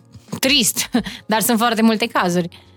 Dar cum ai nimerit tu lângă, lângă omul ăsta, lângă Adi? Uite, mă gândeam așa că fiecare om pe lumea asta mi se pare că are sufletul pereche. Adică nu-i cu- chiar o vorbă. Știi că bă, zici că e o vorbă. Nu, nu cred că e o vorbă. Că am ajuns la nivelul ăsta la care cred, cred asta cu tărie. Ai un suflet pereche. Adică nu există că așa s-a întâmplat sau că așa a fost să fie sau că o fost mai rău, va fi mai bine, nu. Cred că undeva în lumea asta ai un suflet pereche. Și eu cum am ajuns lângă el, uh, am avut de cântat. Eram pe vremea facultății. Și am avut de cântat uh, la un grup de politicieni. Unul dintre politicienii respectivi era și profesor la mine la facultate. Și m-a rugat să mă duc să cânt câteva din alea patru cântece la evenimentul lor. Evenimentul se... Erai, erai deja celebră? chiar celebră, nu e, cred că eram și oricum Erai doar faimoasă. nu. Oricum, uite, aici la faimoasă și vedetă, să fac o mică paranteză, mi se pare că în România nu ești vedetă, nu ești faimos, nu ești celebru. Aici ești doar cunoscut la nivel de România. Asta e percepția mea. Adică nu ești celebru, nu ești vedetă, nu există în România așa ceva. Ești doar cunoscut. Bun, eram cât de cât cunoscută la facultate. A, super. Păi, da, erai celebră în facultate. Da, în grupa Aia. mea, bun. Și uh, mă chemase când mă rog la evenimentul ăla lor și evenimentul se ținuse în satul uh, lui Adi, cum ar veni. Acolo avea un lac, mă rog, și acolo se ținea. Era vara, eu știu că eram, uh, eram la Șimleu, că vara nu aveam cămin să stau la Cluj și mă sună profesorul respectiv, o îi cer la mami cheia de la mașină, știi, am o, o mare am un mare eveniment în seara asta, trebuie să cânt undeva. I-am zis că mă întorc repede, nu. Bineînțeles, mi-a dat mașina. M-am dus și erau numai oameni așa, mai în vârstă, politicieni, uh-huh. profesori, trălea, nu era mare lucru. Și mai era o formație care cânta acolo. Și eu tot cântam, tot cântam și la un moment dat vine o mașină să le aducă ceva de băut, cred, dacă mai țin bine, ceva bere, ceva, le-au adus la oamenii aia. Și se dă jos, cine? Adi lasă el acolo două triberi, să uite un pic la mine, eu mă uit la el. Da, mi se pare că e drăguț, frumos chiar. Cred că i s-a părut și lui sau ceva, nu știu. Cât de cât. sau mă vedea că eu cânt așa bine, îi răcoresc pe oamenii uh-huh. că cântam niște piese patriotice, știu că treceți batalioane, am cântat de vreo 10 ori. Și plecase la un moment dat. Nu, mă gândeam, pe cine să întreb cine e ăsta? Mai vine o dată peste vreo două ore, mai aduce ceva. Nu tu în continuare cântai eu, Treceți batalioane. Eu, tot pe, eu eram tot pe Treceți batalioane, făcuse și niște bani, eram, doamne, am bani de drum de mers acasă. Și cam atât au fost. Și pe m-am interesat, adică m-am interesat. M-am, am întrebat atunci cine-i, de cui asta, uh-huh. ce caut aici. Și mi zicea că e băiatul unui om de acolo. Și am mers acasă și cam atât, era vară. Și la un moment dat primesc o cerere pe Facebook și eu ca tot omul. Și atunci văd cine ne-am salutat și au fost așa doar scurte vorbe de ce fain ai cântat. Mersi. Asta cu mulți ani în urmă. Cred că 2013. Oho. Cred că 2013, da. Atât, ce fain ai cântat, no, cum, nu mai vii pe la Cluj? Zic, da, uite, știu eu, sunt la facultate, da. Dacă îmi dă mami cheia la mașină. eu nu, stau la Cluj, da, știu, știu cum mă întreba, nu, dar nu vrei să vin weekend, că uite, se iese prin oraș, cluburi. Da, știu eu, nu, că în weekend mă duc în, în vacanță, eu de fapt eram la cules de prune, ceva de genul, că era vara. Și cam asta a fost. După aia am venit în toamnă, când a început ca tot omul facultatea Boboci, a venit din nou la Cluj, iar ne-am mai intersectat prin oraș din greșeală și a fost așa o chestie, am mai vorbit așa rar, dar era așa o chestie că știam că îi place de mine sau și mie de el, dar nu a fost nimic doar povești de astea de copii de Facebook, adolescenți. Povești de copii de Facebook. exact. Bine, acum probabil să alte, vremea, vremea, rețele. Pe vremea când copiii erau pe Facebook, acum sunt pe TikTok, pe, da, pe alte. Facebook-ul de bătrâni. Tinder, pe... Tinder, da. Așa. Și cam da, asta a fost. tu îți vedeai de viața ta, adică tu aveai alte relații, aveai... Uh, Stai să mă gândesc. Cred că aveam ceva relație cu ceva băiat din la mine din oraș. Dar nu știu dacă chiar aveam, dar poate aveam ceva. Băiat de la tine din oraș? De erau de pe zona mea, adică nu mă băgai în orașele mari, știi? Uh, și cam asta a fost, doar discuții de genul. Și după aia, la un moment dat, am început să vorbim mai serios. Uh-huh. Înțelegi? Dar eu aveam prieten după aia la acel moment dat și și el avea prietenă. La Cluj? El avea la Cluj. Deci mai aveai prieten da. de la tine din da. oraș. Fiecare... Trecuse la Cluj. Eram alt nivel. Da. și, bă, a ținut așa vreo încă trei ani. Tot cu discuții, tot cu ce faci bine și tu și eu. Și cam așa. Erai geloasă pe prietena lui? Nu. Hmm? nu. El era gelos pe... N-aveam de ce. El era gelos pe... Uite, tu de unde ai atâta încredere în tine?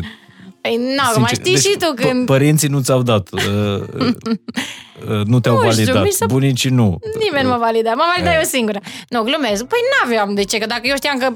Un, adică, cum să-ți explic, dacă tu ai prietenă și îi scrii la altă fată, păi înseamnă că tu ai ceva sau n-ai ceva. Exact. Și atunci, de Dar ce să fac dacă, eu... Pro... Și tu dacă și ai prieten și exact. scrii la alt băiat, exact. înseamnă, înseamnă că... că și eu am sau n-am ceva. Adică deja clar că acolo ceva nu e ok. Și de aia nu făceam griji, adică și plus că ce să fac griji? Când am vorbit numai ce faci bine și tu și eu. Ceva de genul. Până la un moment dat când uh, s-a rupt lanțul dintr-o parte și din alta și am dus, am zis, hai să ieșim în oraș la un suc. Dar și cine cred o că tot la Târgu de Crăciun am ieșit prima oară în oraș. Cine o rup prima oară lanțul? El sau, sau tu? Uh, bine, lanțul se rupsese așa din vechile relații de mai multe ori, dar el l-a rupt lanțul mai definitiv. Ceva de genul prin august, dacă mi-aduc bine aminte, și abia prin noiembrie am început noi să fim împreună. Adi uh, era să zic iubitul tău, dar cred că în continuare a rămas iubit. chiar Iubitul meu dacă soț. Acum e soț, viitor tata al copilului tău. Uh, e un băiat care nu vorbește foarte mult, dar uh, Nu vorbește foarte mult public. public. Exact, dar în rest uh, vorbește. în rest, uh, deci, uh, da, pe el nu-l cunoaște așa lumea, pentru că nu-i place să apară public, nu-i place să fie filmat, nu-i place să... Nu-i place, nu-i om de bagă-mă în față, știi? Uh-huh. Sau să caute imagine. Dar, în schimb, cei care îl cunosc știu că dintre noi doi, chiar dacă eu par cea mai veselă și așa, el e cel mai vesel, cu cele mai multe glume, cu, nu știu, scoate așa expresii și cuvinte care te fac să râzi, care te, te scot din orice stare dacă ești supărat. El e omul vesel dintre noi doi și omul, cred că mai cu capul pe umer dacă mă întrebi real. El e. E serios. Și serios și glumesc în același timp, da. Doar că el nu se lasă cunoscut de oameni pentru că nu-l interesează faima sau nu știu cum să zic. Dar s-a tot scris că el a renunțat la fotbal pentru tine, pentru... Vai, a fost chiar acum recent o fază că o intra maica mea în direct la o televiziune. Cum? Au intrat în direct la o televiziune. Deci, stai, după ce am uh, spus eu de bună vestire că sunt însărcinată, bineînțeles, mi-a fost asaltat telefonul de Cred. jurnaliști, în primul rând. Și eu n-am vrut să declar mai mult decât am spus în acea postare. Pentru că nu vreau să mă leg de treaba asta ca să nu știu, să-mi fac imagine. Nu, eu îmi fac imagine pe ce fac eu. Dacă pot, dacă nu, nu fac. Bun, și mă sună televiziunea, i-am spus, nu mai mult decât atâta. Și eu de la o televiziune, n-aș vrea să-i dau numele, în continuu mă sună, mă sună, mă sună. Le spun, nu dau niciun interviu decât ce am zis și dau, dau doar la o televiziune unde am așa o relație mai apropiată. Și și acolo scurt. Bun, îți spun că nu. După aia, sună pe, îl sună pe el. Eram cu el la masă, îl recunoscusem numărul, zic, nu răspunde. Ce să răspundă că el oricum nu răspundea. O sună pe Carmen, pe managera mea. Bun, nu răspunde nici aia. Uh, și o sună pe mami. Nu știu de unde a făcut rost de numărul mami. Mami, care în general mă sună și îmi zice chestii. Nu mă suna să-mi zică. Și văd uh, pe online, mama Vlăduței Lupău a spus sexul copilului, a spus că... Înaintea ta? Eu n-am vrut să zic, adică eu n-am, sp- adică n-am vrut să zic că, no, din prima zi tot, asta, asta, asta. Așa. Și a spus că Adi se lasă, s-a lăsat de fotbal pentru ea, că revin la ce mai întrebare. Cine a spus mama ta? Da. Păi și vă... Deci am luat foc. Eram uh, pe drum spre cântare la, nu mai știu, la Brașov, la Codrea cântam în ziua aia. O sun. Ce ai făcut? Adică tu nu mă sun pe mine și tu intri în direct la televiziune. Și și zice cum nată mea, păi da, mie mi-a zis că intră direct la televiziune și mă întreba la cât mergem exact la ea, că are o intervenție la televiziune. A, deci n-au băgat un direct, uh, în direct. fără să știe. Nu, ea a fost anunțată. Am înțeles. Dar în loc să mă anunți pe mine, poți sau vezi, uite ce m-a sunat. Sigur intru, domnule, la cât? Ca să fiu acasă, s-a însemnat. Ok, și ascult interviu, am luat foc, adică nu am luat foc pe mama, că ea până la urmă n-avea nicio vină. Ea dacă a văzut că eu, mi-a și zis, dacă am văzut că ai pus poza, eu știu că pot să zic. Uh-huh. N-am știu ce poți și ce nu poți sau că tu zici sau că tu nu zici. Jurnaliștii aia, sincer, au fost nesimțiți, la fel cum în sunt majoritatea cazurilor, și au tras-o de limbă, nu. Ei nici nu s-au gândit că ea nu mă sună să mă întrebe, a fost așa o chestie. Și acolo a spus mami că, da, o întrebat-o, cum vă înțelegeți cu ginerele? Foarte bine, mă înțeleg extraordinar prietenul meu uh, și mai ales de când m-a ascultat și s-a lăsat de fotbal. Nu cred. Din toți nervii pe care îi aveam, că i-a spus că e băiețel și că a spus tot ce o știut ea, din toți nervii a mei, când am auzit asta, am murit de râs. Deci tu Nu, mama ta a anunțat întâi sexul copilului Da, ea a făcut înainte de exclusivitatea. anunțatul la Cătălin, la Măruță, Da, nu? pe eu am anunțat luni și am anunțat doar că eram cumva forțată să anunț, pentru că trebuia Și să au aprob anunțat- cele spuse de ea. Că de asta, că eu n-am vrut să zic. Ah, ok. Dar deja nu mai aveam ce să zic, că deja era preluată prin uh, mai multe ziare. Ce a făcut mama Vloței Lupău? Deci de aia mama ta se înțelege cu ginerele foarte bine, pentru că a ascultat-o și s-a lăsat de fotbal Da. și tu n-ai ascultat-o să te lași de muzică. Exact. Stai că așa e continuarea. Că m-ai întrebat că ai văzut că Adi s-a lăsat. Nu s-a lăsat din cauza asta. Și mama mi-a spus acolo. Da, le-am spus așa. Ori se lasă el de fotbal și sunt împreună, ori se lasă ea de cântat și sunt împreună. Deci, și m-a ascultat. Adi m-a ascultat, e extraordinar, e prietenul meu, e... Vreau să cunosc pe mama ta. Este... Am mai intrat o singură dată în direct la Măruță și nu mai vreau să Mama să ta mă trebuie să o apară. cunoască pe mama mea. Atunci Bine, te mama nu. invităm la noi. Mama nu a intrat niciodată în direct. O refuzat în, în, în afară de emisiunile mele. Femeie deșteaptă. o salut. Da, mai bine. Mi se Dar pare trebuie că... să se cunoască, că au multe puncte în comun. Serios? Cred că multe mame din universul ăsta... Bine, stai seama că acum mamele din universul ăsta o să zică, nu, și ce e așa mare lucru că a intrat maică asta, ce e așa mare lucru? Păi nu e mare lucru, că eu n-am treabă cu mama. Eu am treabă cu jurnaliștii care au forțat prin toate și nu știu unde au găsit numărul ei, adică Păi nu e pe... Dacă e are medic... Facebook, dar nu... Nu, dacă e medic, n-are... Nu știu, nu, chiar nu știu. Și după aia m-au și sunat la o săptămână jurnaliștii că hai să ne împăcăm să vii la noi în emisiune, zic, exclus. Exclus, zic că ați f- fost fără scrupule, n-ați respectat dorința omului, adică mi se pare că ține de mine ca părinte să zic ce și ce nu și voi forțați pe mama, adică nu. Păi nu, că dacă, nu, dacă refuzai tu să vii la podcastul ăsta, o chemam pe mama ta. Ai șanse, adică o zi, tati, unde nu mă duc eu, spune să meargă ea. Exact. Da, Da, simpatică și- mama. Dar uh, Ca răspuns, ca să nu zică lumea că nu-ți răspund, nu s-a lăsat Adi din cauza mea de fotbal, dar într-adevăr era super greu pentru noi, mai ales uh, după ce ne-am și căsătorit, să fim împreună ca o familie, având în vedere că programul fotbaliștilor e cum e și programul unui artist care are destul de mult de cântat cum sunt eu, e din nou cum e. Adică eu de joi până duminică spre dimineața, nu spre dimineața, nu mă găseai, și luni trebuie să dorm ca să-mi revin, uneori și marți. Am miercuri o zi liberă și de joi iar încep maratonul. La ei au meciuri, nu mai știu, mă rog, au și în timpul săptămânii, dar aveau și în weekend, dar în- între timp ce nu ai meciuri, oricum ești forțat să rămâi în oraș, să ai un anumit program, când ești sportiv de performanță, nu poți să mergi noaptea cu Vloța la cântat și las că vii mâine la antrenament exclus. Nu poți să faci asta. Vacanțe nu ai, decât în mai, la finalul din mai până prima săptămână din iunie, când că le știu exact, și în august, înainte. când voi aveți nunți. Exact, noi avem nunți, ce vacanță, că nu poți să ai vacanță. N-ai Paște, n-ai Crăciun, adică îi admir foarte mult și îi apreciez pe sportivii de performanță din toate categoriile de sport, pentru că viața ta îi dedicată sportului, adică dai tot pentru sportul respectiv. Nu, dar mai ai și familie și atunci dacă eu îs plecată se- în, celela, în celelalte zile, nu, nu aveai nicio șansă să Deci, fie o familie unită, știi? Și atunci unul dintre noi trebuia clar să renunțe. No, și având în vedere că eu n-aveam cum să renunț, că n-aveam cum, cumva la Adi era mai ușor, adică eu, din punctul meu de el, vedere, el eu juca vorbesc la, la CFR, la da. CFR, care era campioană și da, atunci, nu? da, exact. Doar că uh, nu era el jucând pe postul de portar și nu era portar, prim portar, era mai ușor cumva să renunțe și el e și o fire care nu are răbdare, adică el nu avea răbdare, bă, stai să mai aștept 2-3 ani că poate vine rândul, că ca portar nu te schimbă acum ai șansă sau nu ai șansă în minutul 60, în minutul 50, 80, nu știu. Portarii Să sunt intri. portari care îmbătrânesc acolo Exact, în poartă. portarul e portar și având în vedere că pe vremea aia era cel mai bun portar la CFR, nu prea aveai cum să-l schimbi. A, ok, întotdeauna, adică au avut foarte multe meciuri când uh, a prins banca, cum să zic, port, al doilea portar, dar chiar dacă ești al doilea portar, nu ești primul, adică nu ajungi în poartă decât rar, dacă se accidentează sau, mă rog, se întâmplă chestii. Și pentru el era destul de uh, frustrantă treaba asta, știind că la antrenamente e foarte felicitat și că e bun și că ești bun, ok, ești bun, ești bun și nu mă bagi.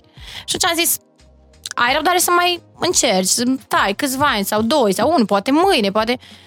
Și cumva nu mai avea nici el răbdare și atunci am zis, ok, atunci cred că asta ar fi cel mai bine. Dar n-am zis eu, cumva de la el a Dar eu, venit. eu nu l-am văzut suferind după ce s-a lăsat, că există, mai Păi- ales când te lași în... Na, El nu a suferit pentru că el e un om așa care ține foarte mult la corectitudine și când îi se zicea tu joci mâine sau ești foarte bun, ești foarte bun, ești foarte bun și nu-l băga, îi se părea cumva o milință, adică, cum adică îmi spui asta și nu mă bagi? Mm-hmm. Nu mă interesează că e un singur portar, trebuie să-mi dai o șansă. Sau dacă ești tânăr, nu mă bagi, sau mă rog, ce mai aveau ei pe acolo.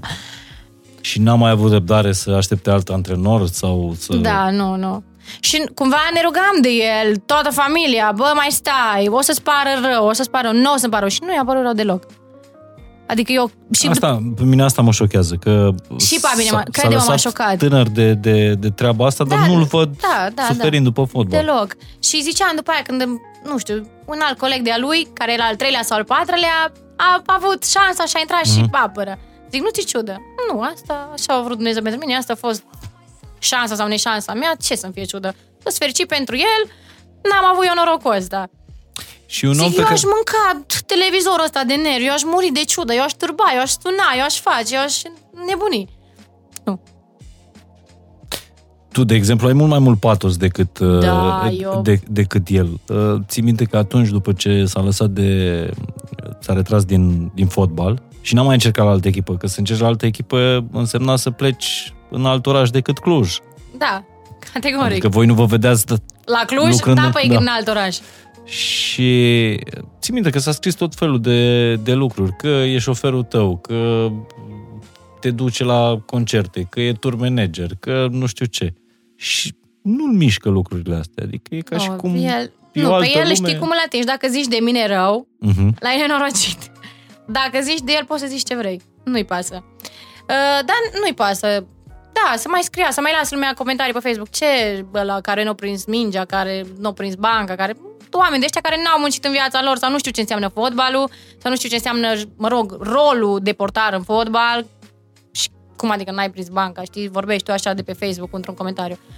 Nu îl interesează, adică el știe cât a muncit, el trebuie să fie bine cu el, nu trebuie să fie bine cu cei de pe Facebook sau cu cei din presă. Da, dar mi-ai zis ceva mai devreme și ne-am luat cu vorba. Mi-ai zis de suflete perechi. Da. Dar cum simți tu că ești sau Uite, cum, când ți-ai dat tu seama? Mai visam așa câteva, uh, am, nu mai știu când, dar mă rog, cred că anul trecut, în câteva nopți, că se întâmpla ceva grav și nu-l mai aveam, mă rog, ceva accident sau așa, că tot cu astea cu accidentele. Și mi se părea că nu mai îngăsesc pe nimeni, adică mi se părea că el a fost omul ăsta pentru mine în viața asta și eu nu mai am cum să găsesc pe cineva, pentru că pentru mine el e cel mai bun prieten și contează foarte mult. Și nu știu dacă aș mai putea avea vreodată în viața asta pe altcineva ca să fie și cel mai bun prieten, și iubit, și pe, nu știu, toate, știi? De asta cred că trebuie să fie suflete pereche, adică... Și te face să și râzi. Și mă face să și râd, exact, că până la urmă și starea de spirit, nu, merge acasă, mă rog, nou, sau fiecare problemele lui, da, fiecare are problemele lui, dar trebuie să nu uiți că de ce, nu știu, te-ai îndrăgostit cândva, știi? Că nu te-ai îndrăgostit că, nu știu, au făcut aia sau nu au făcut aia sau că a avut statutul ăla. Nu, te îndrăgostit de om sau nici chestia asta că de suflet. Da, știai că o să te ceară în căsătorie?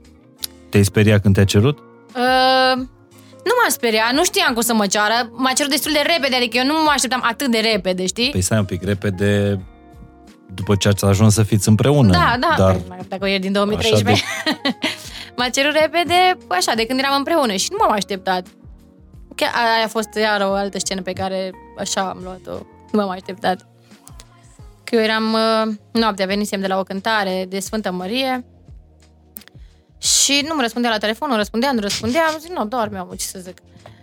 Și ajung în Cluj, oprește poliția, trage pe dreapta și încep aia și doamna, ați băut? Zic, a trei noaptea, cred, crezi că am băut. Că nu, la trei noapte, singură, sunteți așa aranjată, nu știu ce, veniți de la club. Nu bine, zic, pune fiola, pune fiola.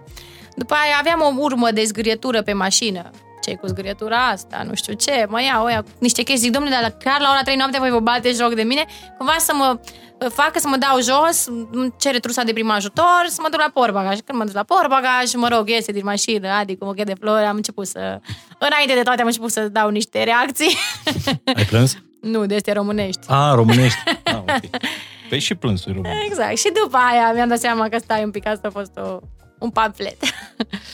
și nu te-ai speriat când ai văzut inelul? Nu, adică m-am bucurat. Uh, mă gândeam așa, acum, cum le zic eu la mei sau cum le zic, Opa. știi? Nu, era tot așa, cumva, nu era foarte devreme, dar mă gândeam, acum cum le zic? Dacă nu mă crede. Chestii de genul ăsta, dar nu. A fost fain, nu? Adică din moment ce m, am vrut să fim împreună și am fost împreună și ne-am dorit cumva să fim în viitor, nu a fost o chestie că, bă, poate îmi găsesc altceva sau poate vine Dar ai mai ceva fost mai cerută bun. vreodată în căsătorie? Nu. Niciodată? Prima și ultima. E bun. Uh, da, îmi place cum îmi place cum vă completați unul pe celălalt și îmi place că ți-ai găsit pe cineva care e familie acum și are supremă încredere în tine. Da, și el este un familist convins. Adică convins. La el nu există nimic altceva decât familia. Și asta mi se pare foarte fain, mai ales în zilele pe care le trăim, când totul e numai bani, faimă, afaceri, uh, statut, totul se rezumă la chestii care nu știu dacă îți aduc fericirea pe termen lung, îți aduc fericirea poate pe termen scurt, la el nu, la el familia e totul, adică asta tot ce contează. Poți să iei, chiar dacă e împătimit a mașinilor, poți să iei toate mașinile, dar lasă-i familia, știi? La un moment dat zicea, uite, dau, aș da orice, aș da mașinile, aș da casa, tot, afacere, tot, doar să am un copil. Nimic nu-mi trebuie, nimic, nimic în viața asta. Adică l-ai văzut suferind? Uh, Suferind. Oarecum da. Adică, nu, toți eram ați încercat să- marcați de, Mhm. de acest subiect. Dar după, su- după tine a suferit vreodată? Acum, nu știu, trebuie să-l sunăm, să-l întrebăm. Vară n-am. Dar nu a avut când să sufere după mine, că nu ne-am despărțit sau ceva. Noi când am decis să fim împreună, am fost împreună și suntem. On. Exact, nu. Nu a fost cu rupturi, cu hai să facem o pauză, hai să vedem dacă nu. Hai să vorbim un pic despre muzică. Să ne întoarcem la oile noastre. Să ne întoarcem la, la, la oile noastre. Care e cea mai frumoasă, cel mai frumos cântec pe care l-ai cântat tu? O întrebare super grea. A, pe, nu știu, eu în, în general când aleg să cânt o melodie trebuie să fie foarte frumoasă pentru mine, cel puțin la momentul respectiv.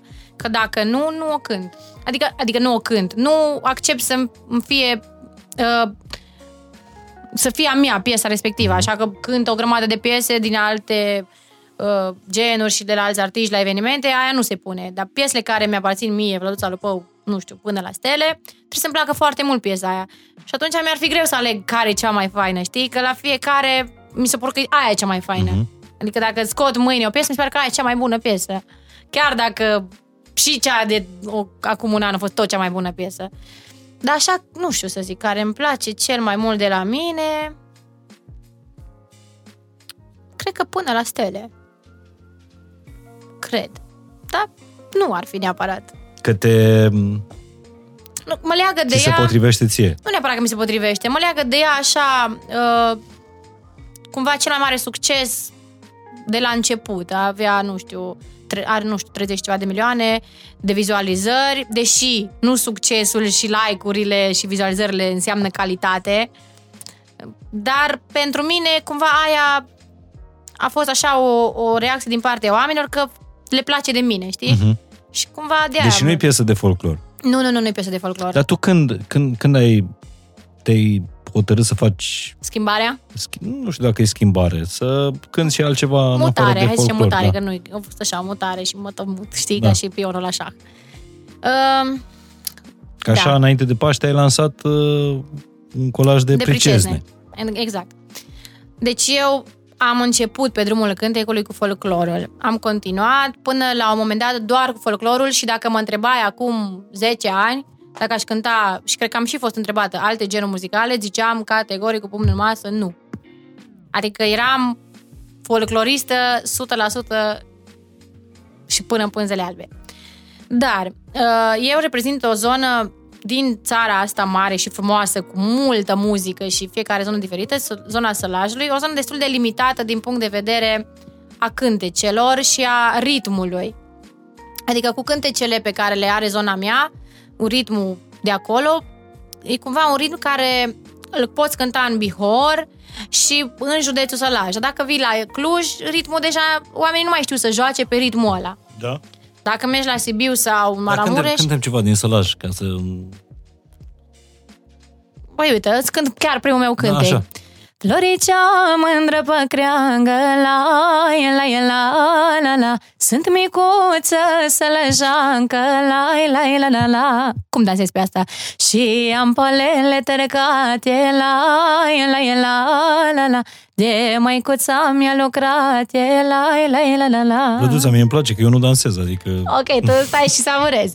Bun, da, Super. ca să mergi la evenimente și, Și să... a- asta cântai la patru ani, nu? Da, asta a fost primul meu cântec de la și- patru ani. Și după aceea, dându Da. seama că sălajul... E destul de mic. limitat, adică nu poți să cânti un joc. Mie mi se părea că trebuie să cânti de joc cum cântă Aurel Tămaș, cum cântă, văd, vedeam și eu, știi, mai mari artiști.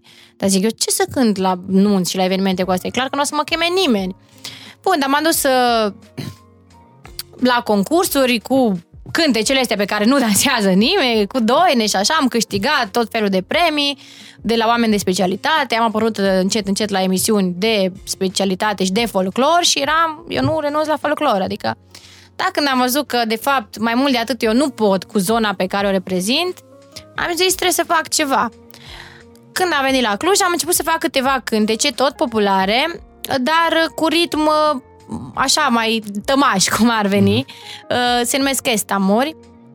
Și primul cântec, așa mai cunoscut, a fost Fain în numele Mărie pe care poți să joci în toate colțurile țării, că e joc, că e jocul ăla pe care știam eu că poate să joace lumea. Dar deja nu mai reprezenta zona mea. Deci deja am trecut de la zona aia mea autentică, autentică din Sălaj, la Cluj, la jocuri, la așa. Uh-huh. Am mai făcut deja câteva cântece de alea și nu, am cântat, am avut um, succes cu faine numele Marie și la un moment dat iar se oprise totul. Fiind din Maramureș, am zis să încerc uh, să cânt câteva cântece din Maramureș, mai ales că ador Maramureșul și cântecele autentice din Maramureș. Și am început să Ai zis că poate așa o să-i placă bunicii de tine. tot, am încercat, mai ales că nea, neamurile din partea bunicii mele erau foarte încântate și totdeauna mi ziceau când te îmbraci costumul nostru, când, e, când te îmbraci ca pe la noi, când te îmbraci ca pe aici. Știi? Da, toți. Și am zis, spun, hai că ăsta e un moment să fac o chestie. Și am zis, doar pentru YouTube o să reinterpretez câteva cântece autentice vechi din Maramureș, mă îmbrac frumos, nu știu ce, și mă stui pe YouTube. Și am uh, făcut uh, acest lucru și a, a avut pe vremea aceea, acum câțiva ani, cred că așa mai descoperit și tu, un super mare succes. Mhm. Cântecele reinterpretate și preluate de la, nu știu, grupul Iza, frații Petreuș și așa mai departe. Și am zis, ok, da, e bine cu folclorul, dar mă duc așa din, no, din aproape în aproape în toate zonele, am vrut să mă duc în toate zonele uh, pe care am crezut eu că le pot cânta și că îmi și plac. Uh, și nu mai știu, aveam vreo 10 milioane de vizualizări, am mai uh, preluat un cântec uh, super autentic de, din Maramureș, Fereastra Mândrii mele, am interpretat și pe acela și am avut succes și am zis se poate, uite, se poate, dar nu poți doar cu zona sălajului. Și după aceea, la un moment dat, alea mele au fost șterse de pe internet și a rămas iar doar cu jocul și cu fainul mele mărie și cu cântecele mele de prin concursuri. Uite, ăla e unul dintre cântecele mele eh, preferate, sub fereastra mândrii mele. Știu că a fost dat jos. Da, ca ăla a fost și cântecul meu preferat. Autoarea Uite, dacă m-ai cântecului, întrebat. nu? Mhm. Sau interpreta cântecului original. eh, Da, a fost uh, foarte deranjată de faptul că eu am cântat acel cântec și că, într-adevăr, la cuvinte, am lăsat strofele exact cum erau preluate și de către ea de la vreun rapsod al Maramureșului, Corect. doar că am mai pus câteva strofe la final, cum am considerat eu că ar merge compuse și așa mi s-au părut mie, așa le-am gândit eu și toată lumea a iubit acel cântec și îl cântam, cred că și de 10-15 ori la un eveniment. Nu știu, a fost foarte, foarte la sufletul oamenilor. Dar, mă rog, a fost deranjată autoarea cântecului și l-a dat jos, asta este. Din păcate, chiar cred că acel cântec nu prea mai îl știe lumea și o să moară cumva într-o ladă de zestre acolo la Că tu nu mai Maramureș. ai voie să-l cânti eh, nici la evenimente? Probabil am voie să-l cânt la evenimente, dar din, din moment ce lumea nu-l mai știe de pe internet, lumea nu-l mai cere, că lumea nu-l mai știe, înțelegi? Da, păcat. Acum, sigur da, că... dacă mă întrebe mine, e păcat, pentru că mai ales folclorul e făcut să fie transmis Se din circulă. generație în generație, din grai în grai, adică nu poți să spui că și tu l-ai preluat de la cineva, poți să spui, e a meu. Nu poți să spui, adică și folclorul ăsta cântă în lumea și pământul de aia e lăsat. Și chiar dacă ai fi compus uh, cântecul ăla, mie mi se pare că uh, indiferent cum e preluat, că folclorul e făcut să circule, asta am învățat Asta înseamnă folclor. la, și, la, și la școală, lasă-l să circule, știi? Da, Și adică mai nu, ales eu că nu mi-am era o însușit piesă piesa. superbă, dar care nu depășise în granițele județului până în momentul Nici, respectiv. uh, nici nu știu dacă au ajuns la tot județul Maramureș Exact. piesa aia. Și acolo, din păcate, va, am- va rămâne într-o dată de zilestria Da, Maramureșului. asta e. Dar mă rog, Exact, fiecare astea cu, s- știe exact, fiecare ce cu- face cu opera lui. Exact, cu opera lui. Deși eu, uite, spun și acum la tine, sunt foarte mulți copii care încântă cântecele, cel puțin din zona noastră de Ardeal, și îi las cu inima deschisă să cânte toți, pentru că, ok, fain, numele Maria e a meu, știe toată lumea că e a mea. Dacă nu știe, înseamnă că n-am reușit eu să fac ceva cu ea. Dar poate să cânte toată lumea, pentru că de aia am făcut-o. Ar fi culmea, zic, e a mea, nu mai cântați. Înseamnă că ori am luat-o eu un pic așa, ori... Pentru mine e cea mai mare bucurie să știu că și alții îmi cântă cântecele. Înseamnă că am reușit să fac un șlagăr sau un hit. Bun. Bun, și mergem mai departe. Cu... merg mai departe. Am văzut că cele de Maramureș mi-au fost uh, șterse. Am zis, asta e, încerc altceva. Și am zis, hai să încerc câteva și etno, mai ales că la evenimentele private, care sunt evenimente fericite din viața oamenilor, lumea să se simtă bine, să danseze, să, nu, să fie distracție și veselie, cum îi place românului. Hai, să- hai să încerc câteva cântece de petrecere, să le pun tot așa pe un colaj și să-l pun pe YouTube. Am ales câteva cântece, tot așa de capul meu, ce mi-a plăcut mie, le-am înregistrat, le-am făcut, le-am pus și au mers. Au mers la foarte mulți oameni și s-au pus la, cred că, toate chefurile și evenimentele, mă rog, când nu era când trupă live. DJ-ii le puneau. Mhm. Și am văzut că am prins și cu partea asta etno. După aia am mai schimbat încă un pic uh, genul, am mers la lăutării vechi, uh, la manele vechi, vechi și un pic reinterpretate ca sound, adică nu făcute fix cum, nu știu, le are guță sau cum le are, uh, nici nu mai știu, generic. Le-am reinterpretat cu un pic o orchestrație mai din zilele noastre și au explodat colajele respective. Da, e, e o tentație în momentul în care, mă rog, te uiți la vizualizări sau, mă rog, compari vizualizările tale cu ale altor artiști. Uh, E o tentație să, să faci piese care să ajungă în, uh, în trending? Uh, da, a fost o tentație pentru mine mult timp. Acum m-am mai liniștit. Tu știi că cred că am mai avut o discuție noi cu Da, trending-ul știu. ăsta. Da. Uh, Eu ți-am zis de atunci să te liniștești. Da. exact. După aia nu mai dura mult și m-am liniștit. Uh, cumva eu apărusem în trending când nici nu se știa ce trending Mă uitam cu nașa mea cu Olguța și cu fina ta. Mhm. Că noi aveam niște live-uri, ea cântase faine numele Mărie, eu cântam Măriuță, Măriuță, am făcut un schimb de Măriuțe și le-am pus pe internet în 2017, când nu se știa ce trending Și eu Da. eram pe 1, ea era pe 2. Poate în ziua de astăzi, dacă le punem, nu suntem nici pe 40. Așa. Cine știe, da. Exact. Dar uh, era tentant. Dar eu când am făcut colajele și am schimbat genul, am mutat, am făcut mutarea asta de a schimba cât de cât, uh, nu știu, ce cânt, de la folclor autentic la petrecere și așa mai departe, nu am stat să mă gândesc la trending, pentru că eu nu știam de trending atunci. Eu am vrut doar să ajung la inima a cât mai multor oameni și să mă audă cât mai multe lume și să mă audă, să știe cine e Vladuța la adică să audă de mine cineva. Și când am văzut că crezi vizualizările, eu nu știam trending Eu mie, mi se părea impresionant să am un număr atât de mare de ascultări, vizualizări pe internet. Și uh, drept îți zic că acea mutare mi-a adus și multe dezavantaje Cum ar fi? în rândul colegilor mei Nu. autentici. Uh-huh. Adică când am început să cânt cântece de petrecere, lăutărie și manele vechi. Uh-huh. Manele uh, re... Reinterpretate, da, Reinterpretate. vechi și eu le-am reinterpretat. Și am fost uh, așa un pic înlăturată de colegii mei, și mai tineri și mai mari, și mari artiști, și unele televiziuni uh, care promovau doar folclor autentic în România. Și am suferit așa un pic, adică mi se părea ok. Eu m-am expus cu chestia asta pe online.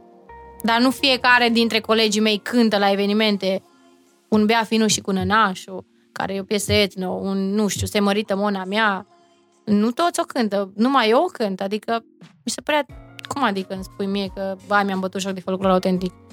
A, asta mi-am auzit. Bine, asta nu înseamnă că nu există artiști de folclor care nu cântă Bine, acum nu piesele vorbim astea. despre, tu bineînțeles, vorbești, de titanii. cei, tu vorbești despre cei care cumva te criticau pe tine, Da. dar ei la evenimente Le de cântau, fapt cântau exact. și ei. Le cântau și ei. Eu nu, am, vorbit- nu vorbesc despre titani, deci, nu știu, Furduiancu, Sofia Vicovianca, mari Mhm. artiști ai țării. Nu vorbesc despre ei, vorbesc despre generația mea și un pic mai înaintați.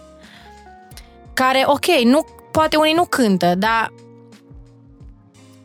am pățit și că nu cântă, m-au judecat, m-au făcut cu ou și cu oțet, ca după nu mai mult de un an să mă invite la petrecerile din familia lor.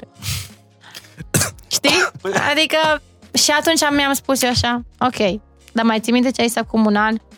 Că eu îmi bat joc de asta, că eu am stricat folclorul, că eu, deși eu nu cânt se mărită mona mea în costum popular.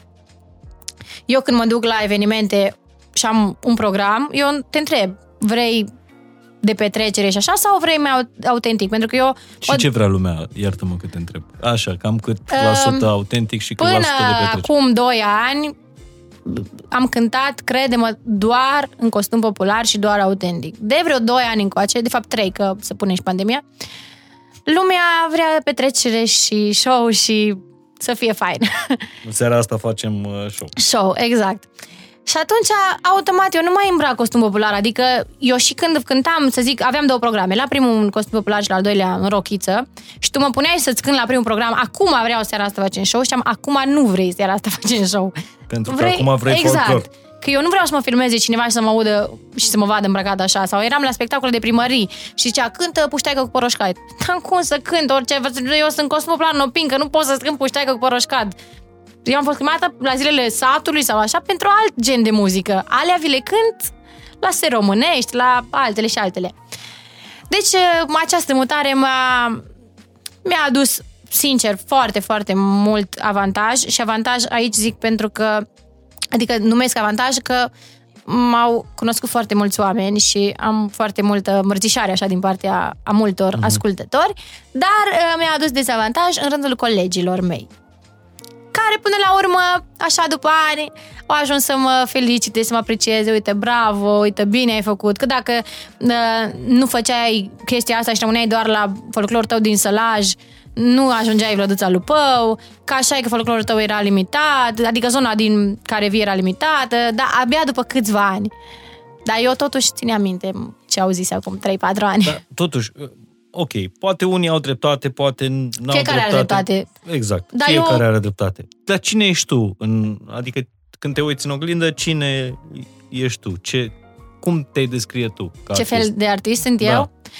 Păi eu cred că sunt artistul ăla de muzică populară, adică care de acolo am plecat, care Mhm. acolo pot să revin oricând, la orice oră, pentru că pe mine așa a început lumea să mă cunoască, dar sunt artistul la care îți face atmosferă la eveniment. Și tu când vrei atmosferă la eveniment, nu, trebuie să cânti și altceva.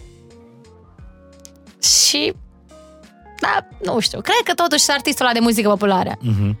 Adică și așa imaginea mea, lumea mă știe cu coronița, cu costum popular, cu pincile. Chiar dacă eu acum schimb rochiță după rochiță, azi e verde, mâine e albastră, poi mâine e galbenă, tu poate mintea ta mă ții minte tot în costum popular, cu codițe și cu costum... Eu, da. Tu și Eu, mulți cu alții, da. siguranță, da. Dar asta nu înseamnă că nu îmi place să uh, difuzez... Uh, Exact, și piesele astea Da. alte. Adică văd reacția oamenilor Și și, po- știi cum e, totul se reduce până, Asta la, vreau să până zic. când ne apucăm de petrecere. Exact, și, și asta vreau să zic, dă la om ce cere, ce ce cere. Și degeaba vreau eu să zic prin cântecele mele că am un bade dus cătană sau uh, am fost vara la coasă sau Dragul meu nu să merg vine, la coasă. da, sau nu vine badea seara la portiță, pentru că lucrurile alea noi nu le mai trăim ca generație. Adică folclorul s-a schimbat. Textele uh, din piesele de folclor autentice au exprimat trăirile și viața omului de atunci. Cu gătănie, cu coasă, cu habă, cu șezătoare. Alea degeaba le spui la un copil sau la un tânăr de până 14 ani când el stă pe TikTok și pe Tinder. Deci ce, ce ai Bine, așezătoare? asta nu înseamnă că nu trebuie dusă mai departe, că Da. asta e treaba folclorului. Categoric, da, aia nu, asta zic, da, eu ca să cânt la unul care are 20 de ani acum sau 25 face nuntă și să zic că am venit la șezătoare, ăla o să zică, băi, băi, ce să fac, eu mi-ai stricat nunta. Ce cu cântecele astea? Sau nu, nu o să zică dacă îi cânti o mică parte, că își dorește un pic de autentic și de România la nunta lui. Dar dacă îi cânti toată noaptea numai alea, Pe de, no. pe de altă asta, parte, ce vrea omul. și eu de-aia te, te, te îndrăgesc. Nu înseamnă că am fost de acord cu tot ce, ce ai cântat, dar cine sunt eu? Ce- Adică eu când fac o emisiune trebuie să o sun pe Vlăduța, să o întreb, Vlăduța, fac sau nu fac? Da, îți place sau, sau invers. nu?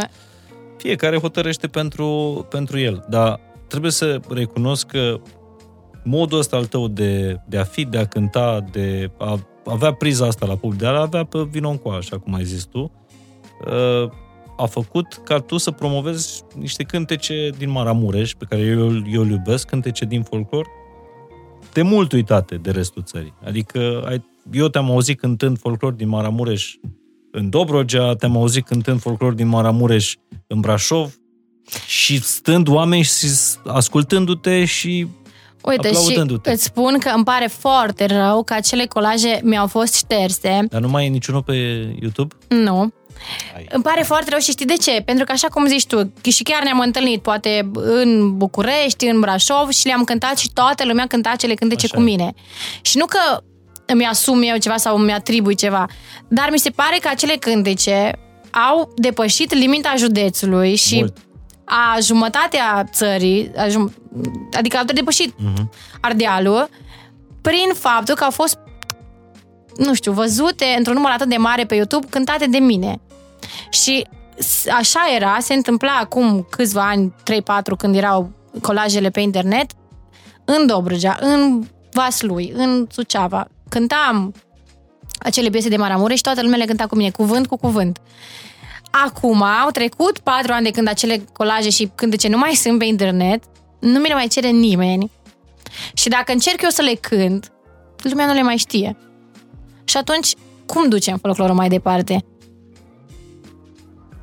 Spune-mi tu mie, cum îl ducem mai departe? Dacă tu, Mihai Mora, vrei să cânti mâine un cântec din Maramureș și ești foarte viral cu el, că până la urmă... Eu o să fiu viral Da. tocmai Exact. pentru că nu știu să cânt, da. O să fii foarte viral. Toată lumea o să te știe din țara asta și o să știe că, bă, ăsta e un cânt de popular. Da. Ca și cum l-a cântat Maria Tănase, nu da, știu. sunt de acord.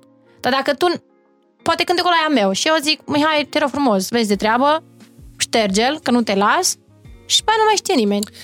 Atunci cum se duce mai departe folclorul? Dar revin cu, cu întrebarea. Ți se pare că un, au au fost momente când ai exagerat cu repertoriu, cu piesele Da. pe care le-ai lansat? Am fost în momente când am exagerat. Adică nici eu nu sunt extrem de mulțumită de toate piesele pe care le-am pus în colaje. În general sunt mulțumită de prima piesă din fiecare colaj. În rest, nu prea. și nici nu le prea cânt pe toate. Adică chiar făceam o retrospectivă cu băieții zilele trecute, când repetam, uh, și ziceam, mi-am dat seama, bă, vă vedeți că prima piesă din fiecare colaj, aia e cea mai cunoscută, în rest, Da, așa e? Nu, nu da, nu uite, seama. mi-am dat seama că, de exemplu, nu știu, din... Îți dau exemplu, din colajul o fată hoinară, știe toată lumea o fată hoinară. După ea, nu știu ce am pus, de ce mă minți? În viața mea am cântat de ce mă minți. în viața mea n-am cântat de ce mă minți.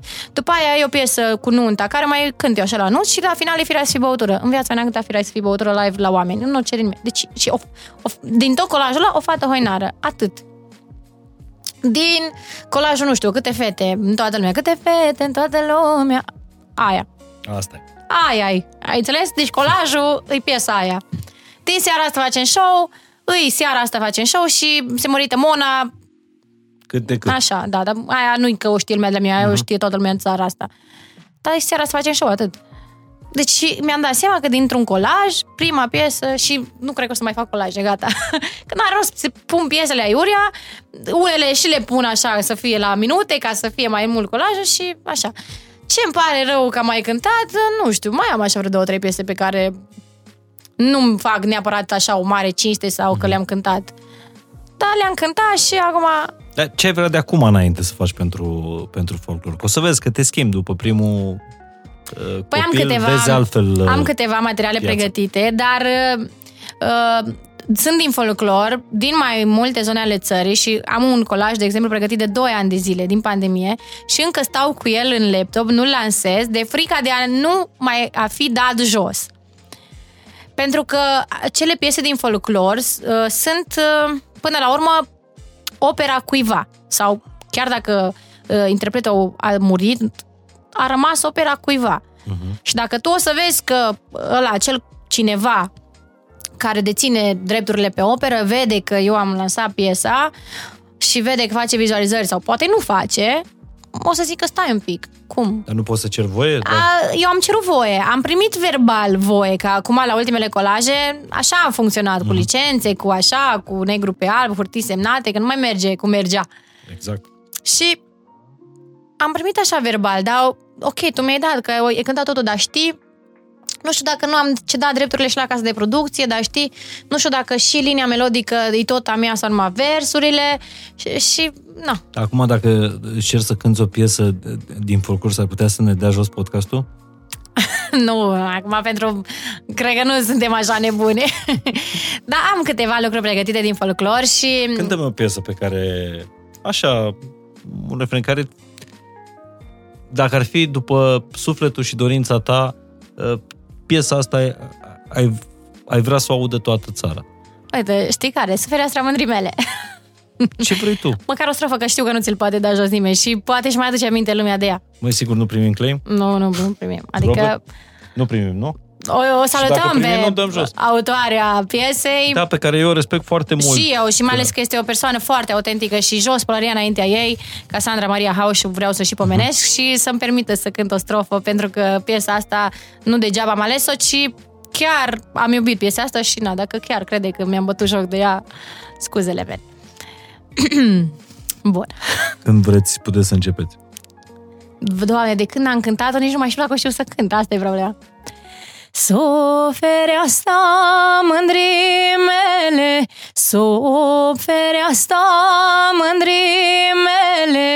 mândrii mele, Corompărău așcoșele, corompărău așcoșele, mere mai casă să spele, mere mai casă să spele, nu știi că-s lacrimi de mele, nu știi că-s lacrimi de mele, da, la, la, la.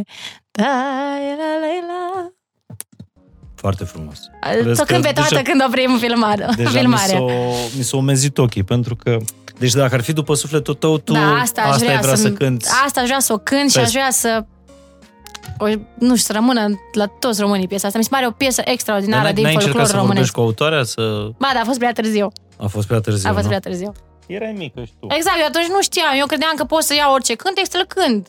Erai mică și Na. Nu știai că o să aibă un uh, așa mare succes. Da, nu m-am gândit nici că o să aibă succes și nu m-am gândit nici că deranjez, adică eu mă gândeam că poate fac o bucurie că o cânt, mm-hmm. știi, no, sincer, n-am știut. Și no, acum că știu, sunt mai atentă și de-aia unele colaje încă le am în laptop și nu știu dacă să, să le scot. Dar sunt foarte faine și sunt folclor autentic. Ce mesajul să primești după podcastul ăsta? Hai, produța, scoate colajele, înaintea copilului, dacă se poate. Sau... Păi le-am filmate, adică eu filmate din 2018. A, serios? Adică arăt și bine și înțelegere am așa la Dar 50. chiar voiam să zic, erai frumoasă și înainte, dar acum ești așa frumoasă. Mulțumesc din inimă, așa, cu câteva 7-8 da. kg în plus, ești tu de treabă. Mă, m-am uitat în, în cameră aici în, în regie. Ți-am zis, mi se, pare, mi se părea că semenea așa aducea Maria Dragomiroiu. Mulțumesc frumos, da, Maria Dragomiroiu, femeie emblematică a frumuseții din România. O și salut pe această cale. Uh, mulțumesc frumos! Se zice, nu știu, am primit o grămadă de uh, mesaje pe Instagram că femeile însărcinate radiază, că au o aură, nu știu de care. Eu, crede-mă, nu mi-am dat seama de nimeni că a fost însărcinată după față și nu mi-aș putea da seama, adică nu știu, da? Eu nu te-am văzut, zice. că eu mi-aș fi dat seama. Da, da, da, da. Înainte să anunț, jur. Păi mai mai văzut pe Instagram. Da, dar nu-mi dau trebuie să te văd în realitate. Am înțeles. Deci înseamnă că frumusețea asta o să țină doar până nasc, după aia se duce. Păi nu, după aia e alt tip de frumusețe. A, se completează, am da, înțeles. Deci se transformă. De plină, de mamă, proaspătă mămică. Înseamnă uh, că evoluezi pe drumul bun. Am văzut că te-ai enervat foarte, foarte des și ai avut des reacții la adresa titlurilor din, din ziare. E jobul tău să, să, să te enervezi. De când te-ai enervat cel mai tare? La ce te-ai enervat? Întotdeauna? Da. Am o problemă și foarte multă lume cumva după aia are o problemă cu mine, că mi-au spus asumă-ți, asumă că ești persoană publică și asumă și asumă și numai asta. Citiți aici prin comentarii. Dar nu mi se pare normal să-mi asum. Ce să-mi asum? Că sunt persoană publică. Nu, cum să zic, am muncit să devin cineva, nu să mă numesc persoană publică și asta nu înseamnă că trebuie să accept mizeriile presei. Pentru că odată n-ar scrie un lucru bun. Aici ai deranjul. Aici ai deranjul meu. Eu cred că mai scriu și lucruri bune. Nu știu dacă scriu lucruri bune și mi se Da, pare nu că știu de tot ce- timpul iau din context și fac titluri. Și până omul intră să citească adevărata știre, se ia după titlu și ăla automat lasă comentariu, bă, bine, aia. Hai să facem un top așa. Ce ai aflat despre tine din titluri, din tabloide? Uh, păi Sau de prima, la televiziune. prima, prima chestie care mă deranja foarte tare, eram în facultate, cred că nu 5 sau 6, și eu aveam ca orice om normal pe Instagram și pe, pe Facebook, nu cred, pe Instagram, poze în costum de baie de la mare, eram prin, ba- nu știu, Punta Cana, eram prin vacanță și am și eu un costum de baie și le puneam pe Instagram. Și uh, un, un titlu și în toate ziarele, sexy populăreasa. Bine, eu ca eu, nici nu mă deranjează tare sună taică meu. Bă, ce ești tu? Tu ești aia, tu ești aia. Păi cum? Dar zic, mă, tati, zic că în costum de baie de la mare, de pe plajă, nu acasă m-am pozat eu așa de nebună sau că nu am chestii de genul ăsta. Eram efectiv în vacanță, știu exact. Eram în Dominican, aveam câteva poze din Mexic, câteva de, pe, de la Constanța. Ce au oamenii normali. Aveai 20 și un pic, nu? Da, cam 21, cred că aveam. Plus că și alte colege de ale mele aveau. Și zic, uite, de și aia are, și aia, și aia. Pe, numai pe mine m-a luat. Cum era? Sexy folclorista sau sexy populară? Sexy populăreasa. Adică ce titlu ai găsit tu să pui? Eu când nu știam bine să citesc ziarul. Și nu știam eu că trebuie să apar la ziar. Nu, no, aia a fost cruntă pentru mine și mi se părea că e jignitor, așa. Chiar dacă ei cumva de bine m-au pus. Cumva, Da. că, no, nu știu, sexy nu au zis urâtă, știi? Ei poate în sinea lor de bine, dar no, nu. A fost cruntă și circ cu tati și scandal și zici că eu am Deci vrut să ta- apar. tatăl tău s-a supărat pe tine ca și cum tu ai fi pus titlul. Da, ca și cum eu am vrut să apar la ziar, deși eu aveam pozele de ani de zile pe Instagram, dar atunci le-a preluat ei, că atunci am fost eu cumva puțin mai vizibilă în ochii, nu știu, presei sau a oamenilor de pe aici, de pe la București. Mhm. Așa, a fost una. După aia, um, tot așa, mai o leu așa, treptat. Uh, eram uh, la primul sau la al doilea, con- cred că la al doilea concert al meu la Cluj, la Vina Casa de Crăciun și eu nu pun, n-am pus cu intrare, adică să cumperi bilet. Eu am lăsat la Liber. liber. Că mă gândeam, nu, să-mi umplu și eu sala. și a fost foarte, foarte multă lume. Și, nu, oamenii se rânceau cumva la intrare și până la urmă nu au intrat toți, că nu au fost câte locuri, atâția oameni. Zi, la ziar. Scandal pe scările Teatrului Național. Circ făcut de Vlăduța Lupău. Nu, adică eu muncesc la un concert, investesc Și la chiar era un concert frumos. uh, din da, Casa de investesc, Crăciun. uh, uh, nu știu, trăiri, emoții, financiar foarte mult și o grămadă de lucruri presupune un concert și tu mă pui la ziar, deci nu spui că a fost frumos concertul, nu spui nimic, asta nu conta ce artiști, cum, că, sau câtă lume și-a dorit să vină, tu spui circ făcut de Lăța Lupău. Adică mi s-a părut N-ai spus un cuvânt din concertul ăla, tu ai spus circ de vlă- făcut de Vlăța Lupău. Aia a fost una. Adică a fost încă una. Așa. Și după care au mai fost câteva titluri pe care nu o să le dezbat chiar foarte tare. Mhm. Uh, tot așa din greșeala unor... Adică greșeala mea cu uh, unii jurnaliști la care am răspuns fără să îmi dau seama cine sunt și așa și ce sunt și am fost pe prima pagină mult timp și s-a creat un scandal așa, mediatic, pe care am încercat să-l opresc prin, prin avocați, că altfel nu, nu se putea nici cum. Dar nu știu despre ce e vorba de aici. Uh, Poate că știi, sau dacă nu o să-ți spun eu separat, pentru că n-am- nu vreau să dezbat Așa. subiectul, că iară se va prelua și atunci tot ce am Ah, muncit eu ok. cu avocații în atâția ani se duce pe râpă. Dar pot să spun doar așa, am uh, ajuns într-un subiect, uh, îmi scrisese o fată pe Instagram care era fana mea până la momentul respectiv și îmi trimite un print screen cu ceva și zice ce poți să-mi spui despre asta și eu tot zic nimic, ce colegi, prieteni, tra-la-la, de atât, atâta lume știe, nu știu Ah, cu băiatul ăla. Așa. Mă rog, da. și ea insistă. Zic, doamne, dar zic, poze din spectacole, toată lumea din, din cântări. Și ca să uh, îmi zic că... Și după aia dau eu o replică așa mai urâtă, că, no, tu ce ai faci, cum mai putea sau ce ai face, știi? Ok să știi că tot ce ai spus aici în mesajele mele o să apară pe prima pagină la, la un anumit ziar. Și asta adică ce vrei să spui? Și din, s-o luat din context și din așa și s-a făcut un dita mai circu de care lumea nu mai înțeles nimic, știi? Greșeala mea a fost că n-am dat replică la momentele respective și după aia a fost prea târziu să mai dai replică că nu mai aveai pe cine să lămurești și ce. Și atunci a, a rămas așa. Tot din cauza unor jurnaliști s-au creat no, niște titluri și niște conflicte după aia și ceartă și uh, părinți care stăteau acasă și se uitau și cei cu circul ăsta. Și... Da, cu omul respectiv ai mai vorbit? Nu. Sau nu pentru că sunt unii oameni, sau... nu, sunt unii oameni care le-a convenit circul da. pentru imagine și atunci Ce trist. Da, au încercat să ducă mai departe, hai să facem, să, hai să oprim. Și nu hai să facem, hai să, hai să oprim. Și nici nu și-au cerut, și-au cerut scuze sau ceva. Da, nu cred că, probabil și eu trebuia să-mi cer scuze că am vorbit cu tipa aia în conversație privată și uh-huh. i-au mhm. preluat titluri. Uh, dar nu e vorba de scuze, e vorba că așa s-a întâmplat. Da. Și ce mai, ce mai, ce, ce mai, mai, ce mai titluri? Din păi astea, știi, astăzi sunt afectate pentru că nu scrie nimeni ceva ca lumea, adică, repet, nu, mi se pare că până la urmă, nu știu, să fii jurnalist, trebuie să fii și om.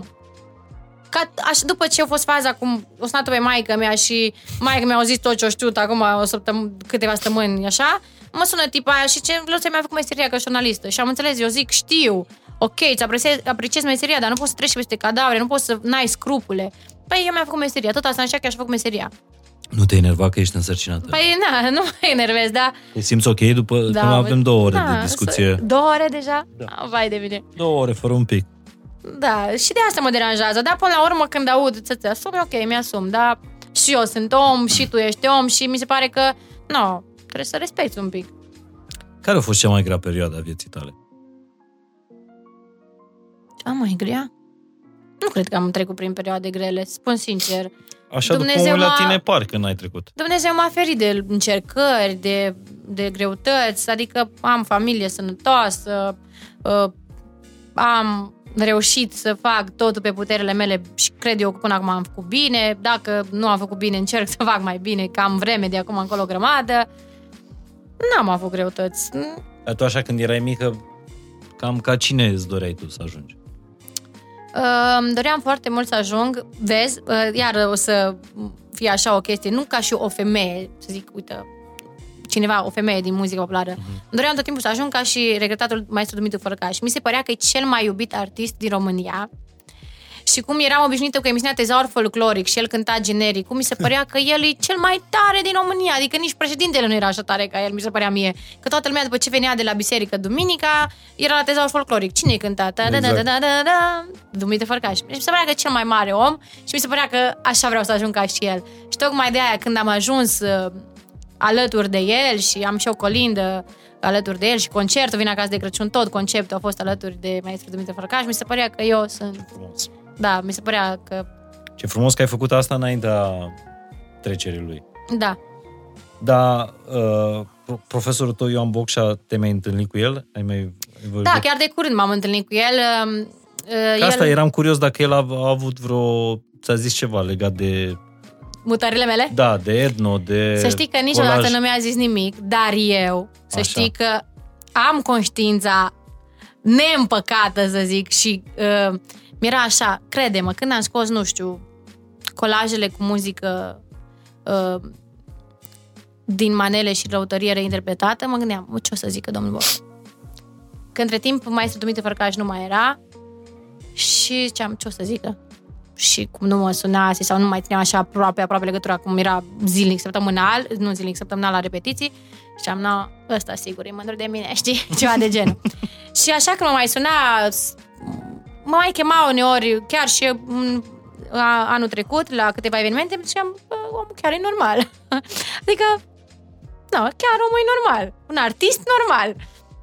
Și chiar uh, de o lună, două m-am întâlnit cu el, uh, a lansat cea de-a doua carte a lui, Alfabetul gândurilor mele, și m-a chemat uh, la dânsul să-mi dea și mie cartea, uh-huh. știind că îmi pla- mi-a plăcut volumul 1 și nu mi-a zis nimic, deși eu puteam să zic, știți, uh-huh. am vrut eu să deschid subiectul, știți, am mai făcut asta și asta, ca la primer, la spovedii, știi? La spovedanie, da. da.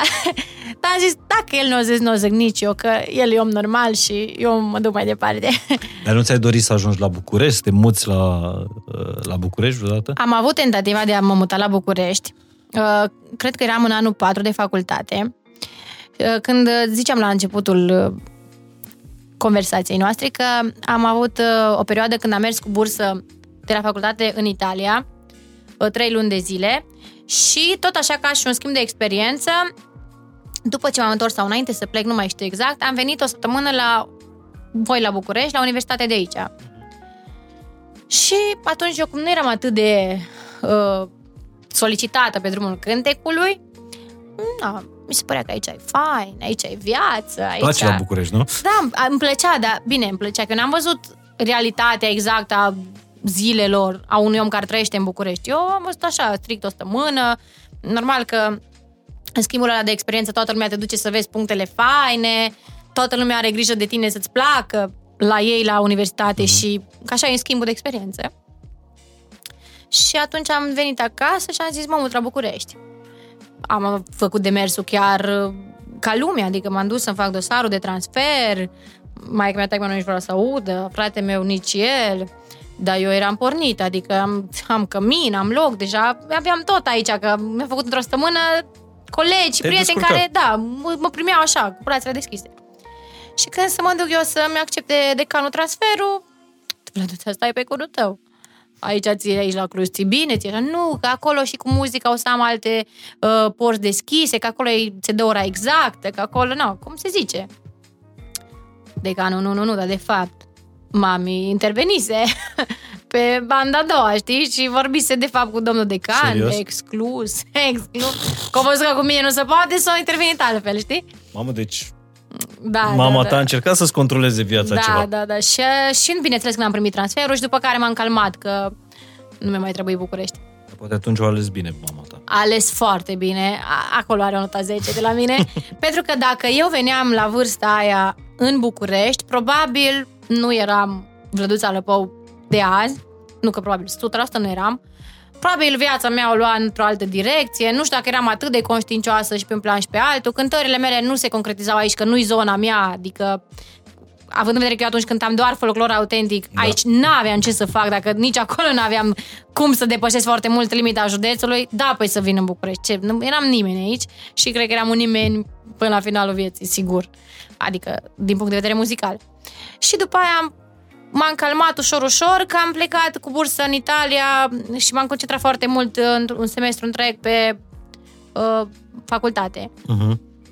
Și Învățai bine, adică da, am învățat bine. Unele materii nu mi-au plăcut și eu știu că odată am, un singur examen Ce nu nu ți-a mi-am luat.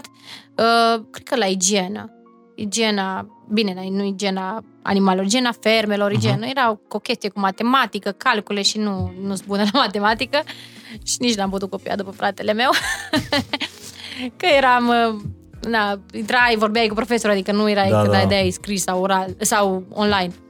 Și știu că din cauza igienei am ratat un examen și din cauza acelui examen ratat am ratat și bursa un semestru, dar în rest uh, am luat 5 ani jumate bursă și am fost în Italia cu bursă și când am fost în Italia m-am îndrăgostit foarte mult de chirurgie, m, chirurgia animalelor, pentru că acolo într-adevăr era altceva față de România și bine, și acolo m-am dus tot așa că am vrut eu, m-am miștat, nu m-au lăsat. Stai aici, ce tu de mers acolo? ce să înveți de la Italia? Da, și l-am luat și pe frate meu cu mine și încă doi colegi și am mers uh, în Italia, am stat acolo cu bursa Erasmus. Dar bursa Erasmus îți oferă, nu mai știu, cred că îți uh, oferă cumva cheltuielile de cazare într-un cămin și mm, foarte puțin bani îți dădeau, știi? Și era în semestrul 2 când era și Paștele și așa și mai că mi-a cu mi-a dat un leu, adică ai vrut să pleci, nu duc ce dragă, descurcă-te, ai de acolo cazarea aia și mâncare. Da. Mâncai Dar ai avut cantina. vreodată probleme cu banii în viață? Sau să stai de grija lor? Sau Uh, Să faci ceva de dragul banilor?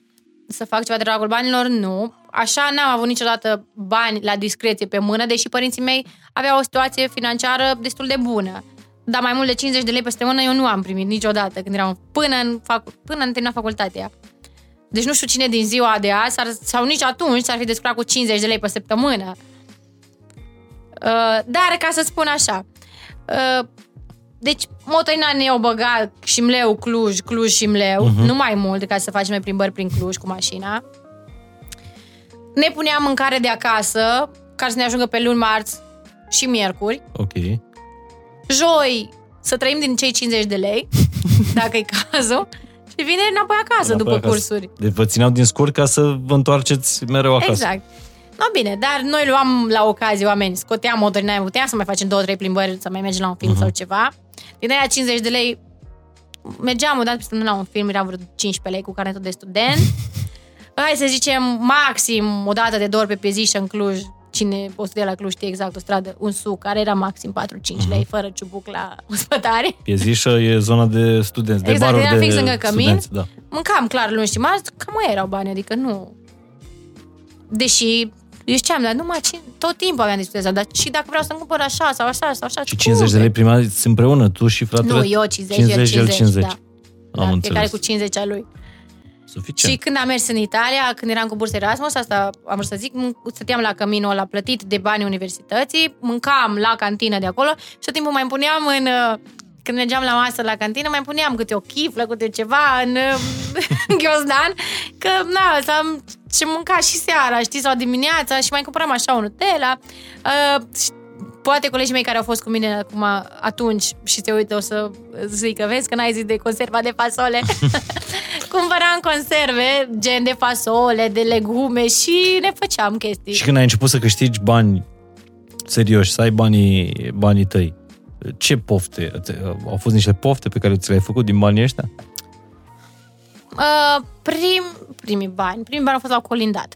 Uh, când am început să câștig bani mai serios, uh, na, mai cumpăram și eu niște haine, dar vreau să știu că, vreau să zic că nu cumpăram haine scumpe, îmi cumpăram haine de la second, deci știu toate secondurile și outlet-urile, pardon, din Cluj-Napoca. Așa. Da, alea din facultate le frecventam, pe toate le știam. Știam când aduc marfă, știam când când scot marfă, știam unde e la kilogram, unde nu e la kilogram, că, mă rog, diferite prețuri.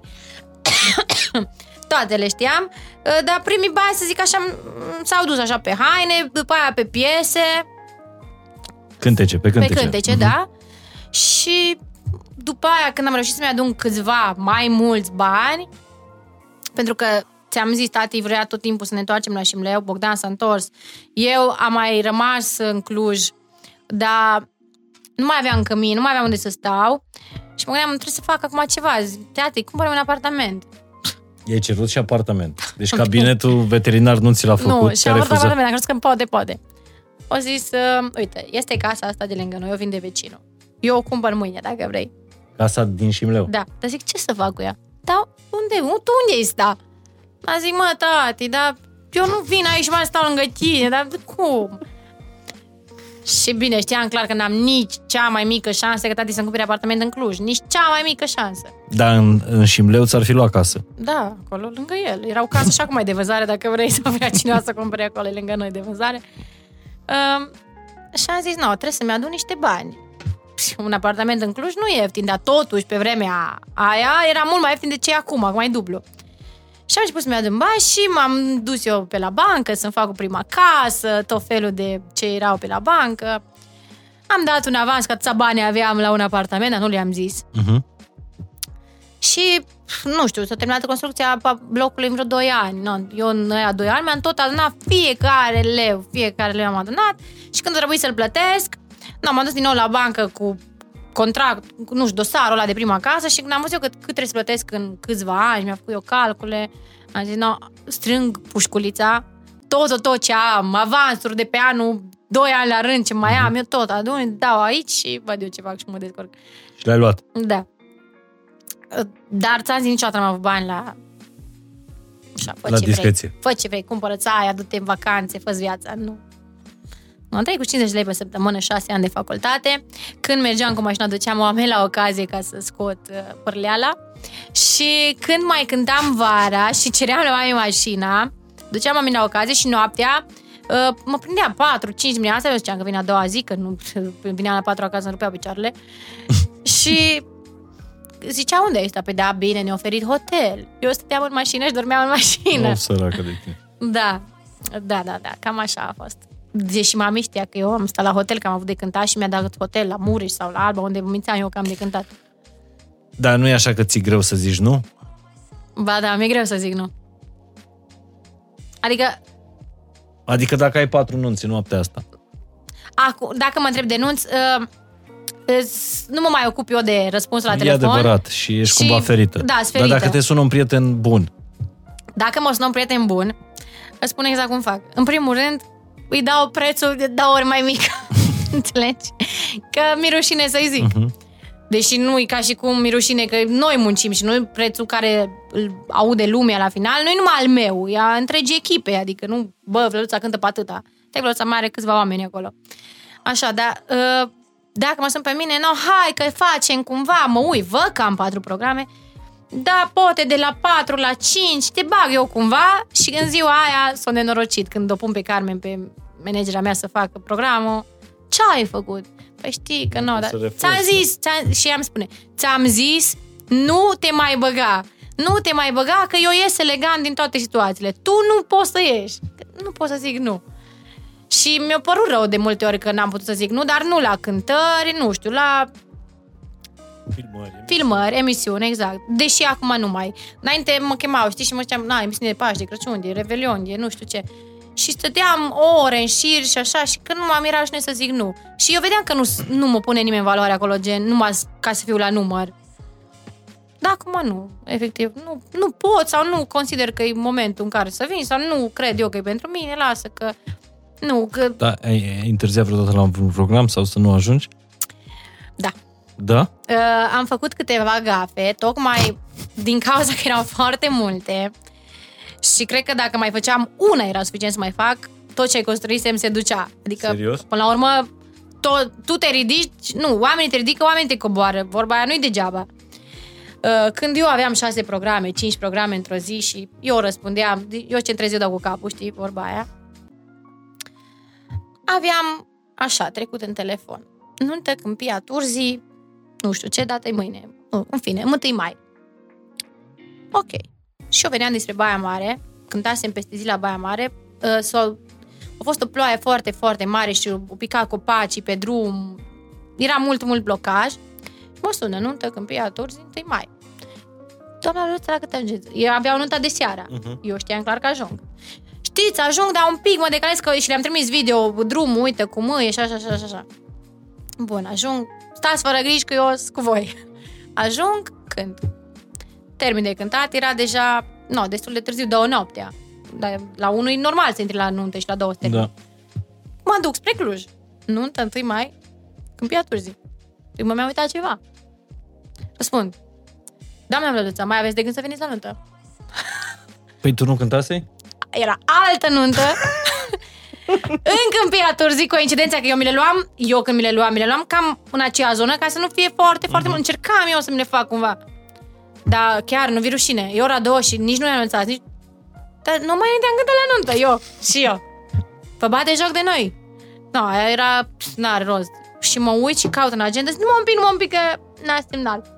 Caut în agenda, nuntă, 20, nu, nuntă 1 mai, exemplu, că nu mai știu exact data, Câmpia Turzii și văd că sunt două numere, deci clar două nunți.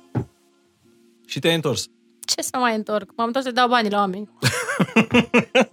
și le-am explicat, le-am arătat număr, le-am arătat, doamne, la sala aia am cântat, am fost o confuzie. Dar tu dai seama că în ziua nunții tale nu te mai interesează ce și cum. Tu i-ai stricat la om nuntă, adică omul ăla Doamnă, dar i-am spus la de neamurile că veniți, că dumneavoastră ați fost așa și așa, nici măcar să ne sunați.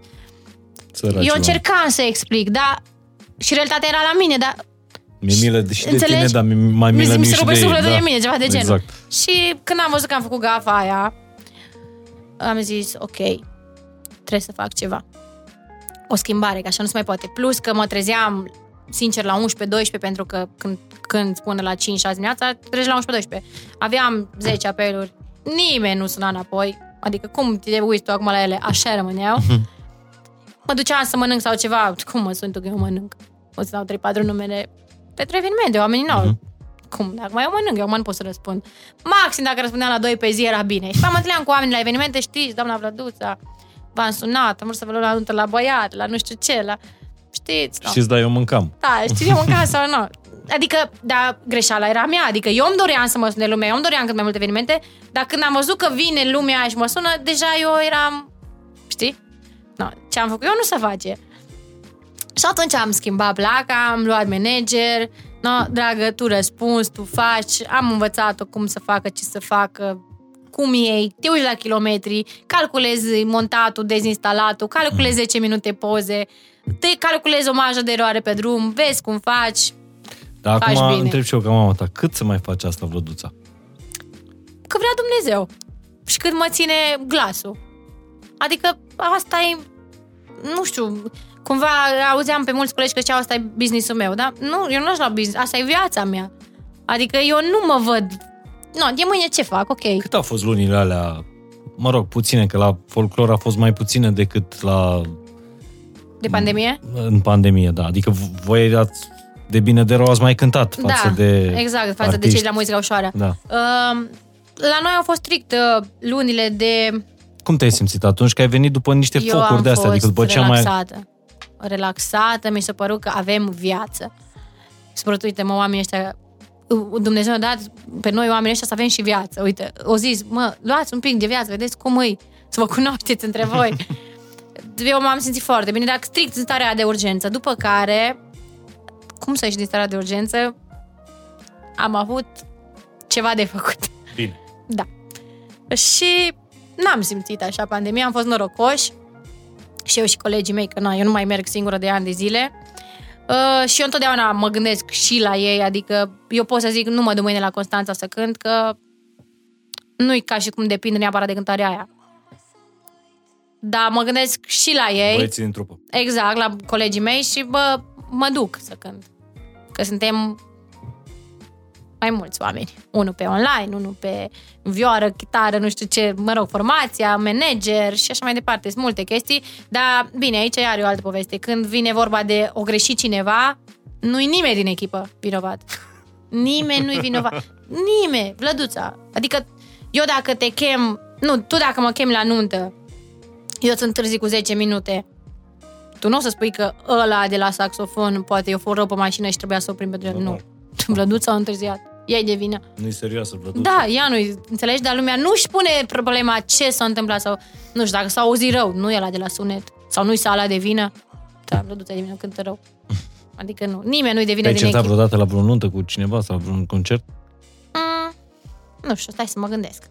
Poate că am, am avut așa odată o chestie, o singură dată chestie, dar era mai la început și mi-a dat un om 50 de lei să îi cânt o piesă. Mhm.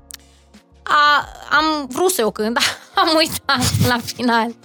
N-am cântat-o atunci că nu se lega cu ritmul și eu până la final am uitat. Doamne, ți-am dat 50 de lei să mi dai înapoi. Și dai seama că am scos banii și am dat înapoi că omul a avut să se dreptate, el mă da Normal. să-i cânt și eu nu i-am cântat. Da, așa, ți-am dat 50 de lei, doamnă, știi? No, mi dai înapoi. Zic, da, domnule, dar nu Vorba trebuie aia, să mă banii juri. pe o săptămână. Eu trăiam cu așa pe o săptămână. Așa. Da, te, te gândești să, să schimbi ceva în, în, în programul ăsta nebun al tău după, după naștere? Nu? Nu, o să zică lumea că nu, că sunt inconștientă. O să vezi tu, da. Dar probabil o să fiu nevoită sau nu o să fiu dacă, sincer, am încredere că am ajutoare. Și nu mă văd, uh, nu mă văd să stau acasă. Eu dacă mă ții acasă, în afară de chestia de I-ai pandemie zis care lui mi-a Adi fost... asta, de, adică i-ai Da, zis- dar el știe și e conștient și nici el mă vede că stau acasă. Adică eu dacă n-am ce să fac o zi, mi se pare că ziua aia pentru mine e pierdută. Adică, nu, nu știu, dacă nu găsesc ceva de făcut, mă puc și fac curățenie. Am văzut. Na, înțelegi? O să vă terminați casa până să naște copilul? Dacă așa Dumnezeu, așa sperăm. Așa sperăm. Adi așa a Păi zis. nu, te, nu Dumnezeu trebuie să ajute meșterii. Și meștri, dar stai că este o vorbă. Uh, uh, cum mai... Tot am citit-o în Biblie de curând că tu zidești o casă, dar dacă Dumnezeu nu ți ajută să o zidești, tu nu o zidești. Poți să spui 10 firme să-ți păzească casa, dar dacă Dumnezeu nu îți păzește casa, nu-i păzită casa, adică tot Dumnezeu te ajută să o termini sau să nu o termini. Uh, Eu nu am așa o, neapărat o dorință bă, trebuie să mă mut până o să nasc. Uh, Dar Adi a zis, nu. Bebelușul, când o să vină, o să intre aici și o să zic, asta e casa ta. Bine, dragă, așa să-i Ați spui. imaginezi așa, uh, cu bebelușul adus acasă, uh, nu, nu te întreb numele copilului, că o sun pe mama ta și... Ce rezolvă? Asta ai să vezi. Nu-l știe. Doamna Lupău. Nu-l știe. O zis tati, dacă vrei ceva să-i spui, să știe lumea, îi spui la maică ta. Dacă vrei ceva să nu știe nimeni, să nu spui la maică ta. Deci nu-l știe. Momentan nu se știe. Bun, deci nu se știe, nici nu te întreb atunci. Numai de ciudă. Uh, Aduci bebelușul acasă. În primele zile, să zicem că e casa terminată, totul, totul e în regulă. Uh, Îl ții în brațe. Ce cântec de leagăn ei cânta? Nu o să-i cânt cântec de leagăn. Dar ce-i cânt? Seara asta facem show. Glumesc. Uh, să-l liniștești. nu știu, acum sunt de astea, de pui pe telefon, de Mozart, de Beethoven. Habar n-am, nu știu, cred că e sătul de cântat și de mine, cred că. Dar nu, nu-i cânti acum, nu? Nu, dar doar cânt în weekend și aude. Corect. cred că e sătul de... Am și pus pe Instagram de curând că cred că e sătul de Vlăduța și Rapsozi pe când vine. Uh, Nu m-am gândit așa să cânt cânte, cântec de leagăn și plus că eu cu cântecele de leagăn am o... Problemă. Nu o problemă, am, sunt marcată de un cântec de leagăn care mi-a Uite, mi-aduc aminte, mi-a pus așa un punct, era să mă opresc din cântat la un moment dat în cariera asta mea. A, nu. Uh, și de aia nu o să-i cânt niciodată cântece de leagăn copilului meu. Uh, Povestește. eu am câștigat Marele Premiu și trofeul festivalului Maria Tănase. Aha. Uh, nu mai știu, aveam 16 ani, deci 2007. 2007. Și din 2 în 2 ani se ține, era cel, și este cel mai mare festival național de folclor din țară. Aha. Și după 2 ani trebuia să mă duc în recital, fiind marea câștigătoare, și să cânt. Să cânt ce am câștigat cu un an în urmă. Și acolo, la repetiții, îmi zice cineva de specialitate, un om de specialitate, Vlăuța trebuie să cânti cântecul de leagăn de la Maria Tănase. Zic, care? Eu, prin alea patru cântecele mele, nu era inclus ăsta. Zic, care? Și mă duc eu, ascult un pic pe YouTube. Ok, te duci la repetiții. Eu nu am un om studiat, adică să... Trebuia să stau câteva zile să învăț cântecul. Intru la repetiții, mi-era rușine să zic nu. Tocmai ce ziceai, știi? Și trebuia, trebuia să zic nu-l știu, nu-l cânt, nu cânt, nu știu și nu pot să-l învăț în 5, în 5 ore, cât era de la repetiții până la seara la concert. Și mai intru, intru în uh, sala de repetiții, culmea, sala de repetiții, s-o, uh, nu era cu sunet, adică nu mă auzea orchestra Da, ce da. cânt și orchestra cum era mare, ei să fie bine. Apoi ce am cântat eu, lemne. Bun. și cânt, eu, și eu am știu clar că e dezastru ce fac. Mai să facem o dată. Era maestru Nicolae Bodros. Știți, domn maestre, eu nu știu să-l cânt. E bine, e super, poate alta e bine. Bun, e super. Și intru eu ca marea câștigătoare, laureată a ediției precedente, ta na na na na și cânt. Nu vrei, sper să nu existe nicăieri în televiziunea română acel moment cu mine, nicăieri să nu existe. Cântec de leagăn, da? Cântec de leagă de la Maria Tănase. Reinterpretat de mine. Dezastru. După două strofe, s-o uita maestru la mine, eu la el. Oprim, facem Oprim, ceva nu? că ei. ei cântau varianta, eu cântam Dar ce cum, am te- vrut eu. cum treci tu peste momentele astea?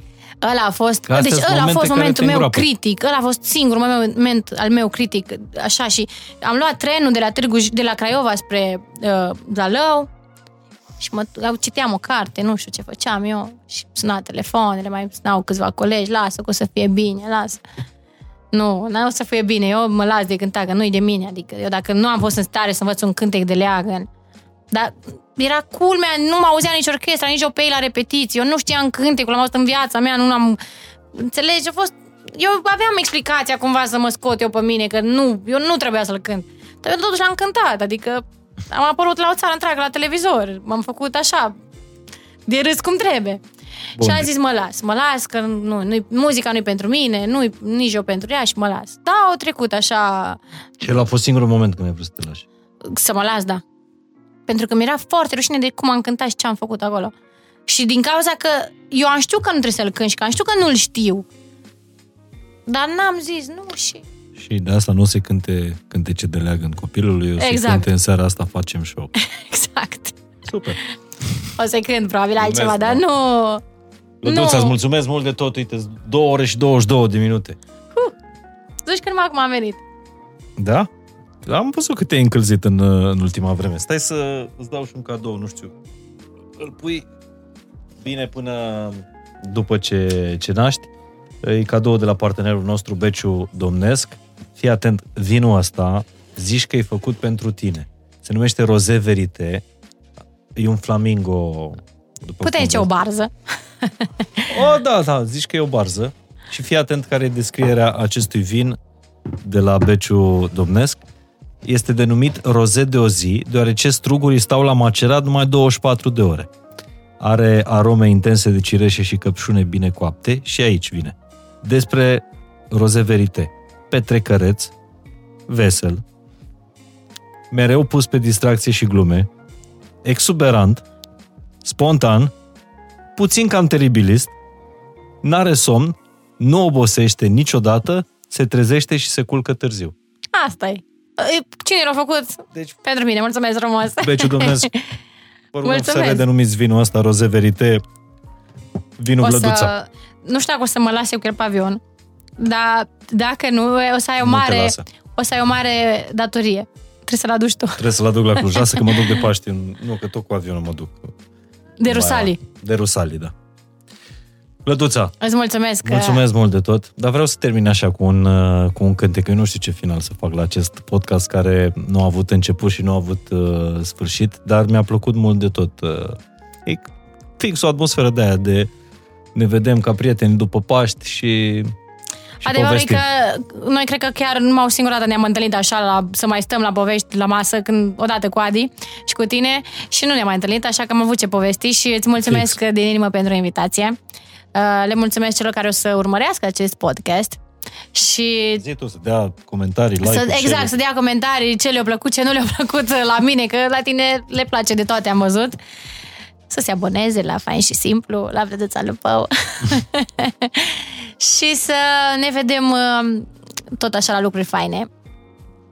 Și nu neapărat simple. Că ce urmează pentru tine nu-i deloc simplu. Exact, și nu neapărat simple.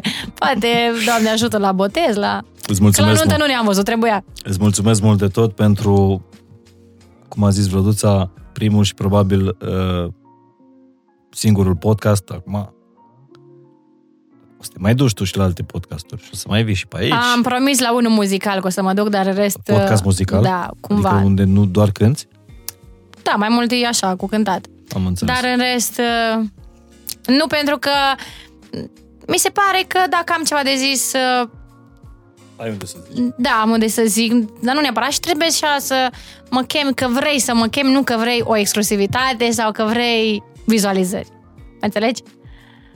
Și tu m-ai chemat de prieten, nu iar eu vă- am venit de prietenă. Să nu vă uitați la podcastul ăsta și să nu-l șeruiți, că dacă facem vizualizări se supără Vlăduța.